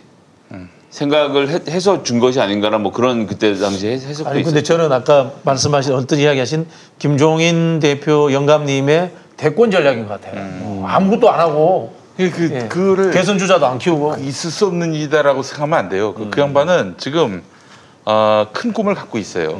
그러니까 이런저런 사람 막 걸어가는 거예요. 백종원도 거론하고 다 안 되잖아. 그건 뭐 나밖에 없어. 없, 나밖에 없어. 나밖에 없다고 봐요. 지금 미래통합당 지지율은 올랐는데 대권 주자는 3, 4등도 없어요. 네. 아무도 없어 내부에. 아, 있잖아요. 윤석열 총장. 근데 윤석열 총장은 대권에 나올 수 있다고 보십니까? 글쎄요. 그렇게 하고 나올 수 있을까요? 그렇게 하고.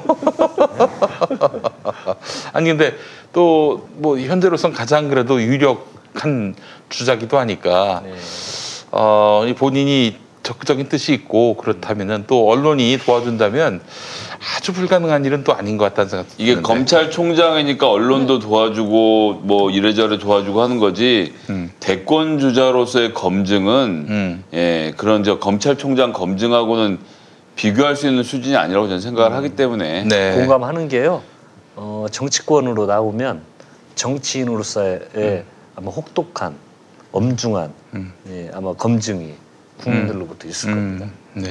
예, 한명도 의원님 뭐 개인적으로는 잘 모르지만 길 가다 횡단보도 건널 때 그 무단 횡단도 못 할 거야 아마 요즘 정치인들이 그래요 마음이. 아, 그렇지. 뭐 뭐 뭐 하나 조그만 거라도 책 잡히면 큰일 난다는 생각으로 평생 조마조마하면서 사는 직업군이 여긴데 네. 그와 달리 본인의 통장도 한번 까볼 일이 없는 상태에서 30년 편안하게 검사 생활 하셨던 분들의 검증이라는 건 예. 이 동네가 완전히 다릅니다. 팔면 수준이. 우수수수 나온다. 야. 우수수까지는 모르겠지만 아 제가 그건 실제로 팔면은 정청래도 거의 야구 마운드 같이 이렇게 저 돌출된다. 횡단보도 무단 횡단 많이 해서 떨어지는 모양입니다. 아니 정청래 전주에서 2010년에 제가 실제로 그 봤다 너무 충격이 나와서 아주 기억이 나는데 음. 그때 정봉주 의원이랑 전주 어디서 그 술을 한 잔 먹고 나와서 2차선인데 그것도 뒷길이에요. 네. 뒷길에 2차선인데 횡단보도가 한 20m 좀 저기 있어. 그래서 저는 이렇게 건넜어요. 네. 그뭐 아무 차도 안 다니는 길이니까. 네. 근데 정청래 혼자 저까지 20m 가서 이렇게 건너더라고. 네. 그래서 제가 그때 그걸 보면서 야 저 양반은 얼마나 하고 싶은 말이 많으면 어 이것도 꼬투리 지- 잡히지 말아야지라고 생각하고 저기 가서 저걸 건널까. 정봉주 의원은 그냥 건너죠. 근데 정청래 아, 그건 의원은 실제로 노코멘트 20m 가서 그쪽으로 건넜나요? 예, 진짜로 그렇게 하더라고요. 예, 만약 평소에 보면 그 책 잡히지 않으려고 하는 게 너무 그게 있는데 아니, 정치인들은 그런 게 있는데 검사 그렇게 안 해요. 그, 그 농성장에 있었던 강화문 근처에서 담배 피우다가 뉴스가 났잖아요. 그때. 그뭐 함부로 담배 꽁초를 버렸다 뭐 그런 보도 아니 아니요. 그 차에 타서 밥을 먹는 것 같다라는 보도와 함께 담배를 뒤에 가서 금연 구역에서 피웠다고 했는데 거기가 이제 흡연 구역이었고 갈 때마다 꼭 컵을 들고 가서 담배 재를 떠는 데다가 오. 그 다음에 거기도 좀 불안해서 거기 H모 커피숍이 있습니다. 예. 거기 3층에 가면 흡연실이 그때 안에 있었거든요. 예. 제가 항상 거기 같이 가서 담배를 폈기 때문에 아는데 아. 거기 항상 올라가서 거기 가서 담배를 한 대 빨고 나오는 게 본인 그. 두 시간에 한 번씩 하는 그 정기적 활동이었어서 아, 그래요? 그러니까 담배 꽁초도 그러니까 항상 자기 그러니까 양복 주머니에 담배 꽁초를 집어넣는 한이 있더라도 바닥에는 안 버려요. 아이고 정치 오래 하시겠다고 뭘 그렇게 힘들게 오래 하시려고. 아이고. 아니 뭐 정청래는 유별나서 그렇다는 얘기를 드리는 것이 아니라 예. 검사들이 평생 살아오면서 내가 앞으로 어떻게 해야 되겠다 이렇게 아, 하는 네. 차원하고 네. 정치인들이 본인 주변 관리하는 거하고는 저는 비교할 수 없는 수준이라는 거죠. 그러니까 예. 이 밖에서 정, 그 정치인이라는 사람들을 봤을 때 왠지 안 그럴 것 같지만요. 어, 정말 자기가 굉장히 철저합니다. 그러니까, 예. 모든 자기 생활뿐만이 아니고 선거 때마다 이 모든 게 다 공개가 되거든요. 그렇죠. 예. 뭐 1년에 한 번씩 재산도 공개되고 그 모든 흐름을 감출 수가 없습니다. 그렇습니다. 예. 그러니까 생활 자체가 정치인들이 어떻게 보면 의외로 자기 관리가 가장 철저한 사람들 중에 사람들 의외로 깨끗해요. 깨끗할 예. 수밖에 없어요. 그러니까 재벌들은 몇백억씩 해먹고도 집행유예 나오는 거고 예. 정치인들은 돈 천만 원에도 징역 사는 거 아닙니까? 예. 아, 그러니까 정치인들 아무리 욕해도 그들만큼 깨끗한 사람들이 없어요, 사실은. 네. 사실 참 불쌍한 사람이 욕씩 흘러서 먹죠. 거의 뭐 저기 트루먼 쇼잖아요. 뭐 다 감시되고 있죠. 그런데다가 최근에 이 뭐 손혜원 의원 때도 그렇고 조국 교수 때도 그렇고 이제 가족까지를 싹 다 털어보는 것이 예, 네. 기본값이 돼버린. 예전엔 그래도 최소한 가족은 안 건드렸거든요. 예. 알겠습니다. 손혜원 의원 얘기가 나온 김에 그 어떻게 재심에서는 좀 가능성이 있을 것 같아요. 그러니까 그건 뭐 이번 1심 판사가 중간에 한번 바뀌었습니다. 원래 네. 이제 합의가 있고 단독이 있는데 단독 처음에 재판을 하다가 검사 측에서는 합의로 바꾸길 원했고 음. 저희는 재판이 잘 유- 진행되고 있다고 봤기 때문에 단독을 그냥 유지를 했는데 네. 단독 판사가 인사가 나면서 중간에 바뀌어서 네.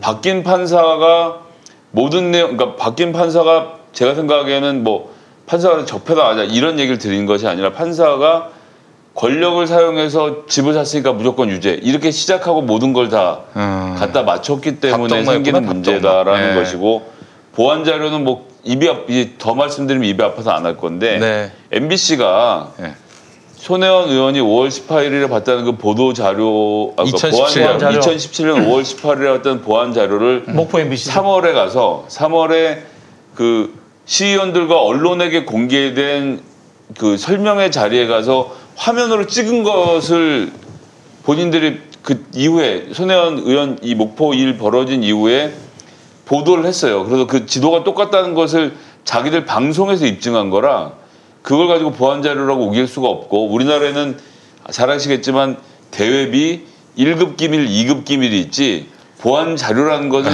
예, 행정부의 명칭상에도 존재하지 않는다는 것도 뭐 다 아신 얘기일 거고요. 그래서 알겠습니다. 뭐 2심 재판은 잘 될 거라고 좀 그렇게 생각하고 있습니다. 네, 알겠습니다. 자, 오늘 그 이제 정치부심 마무리할 시간 됐는데 네, 네, 네. 한병도 어, 네. 후보님, 네.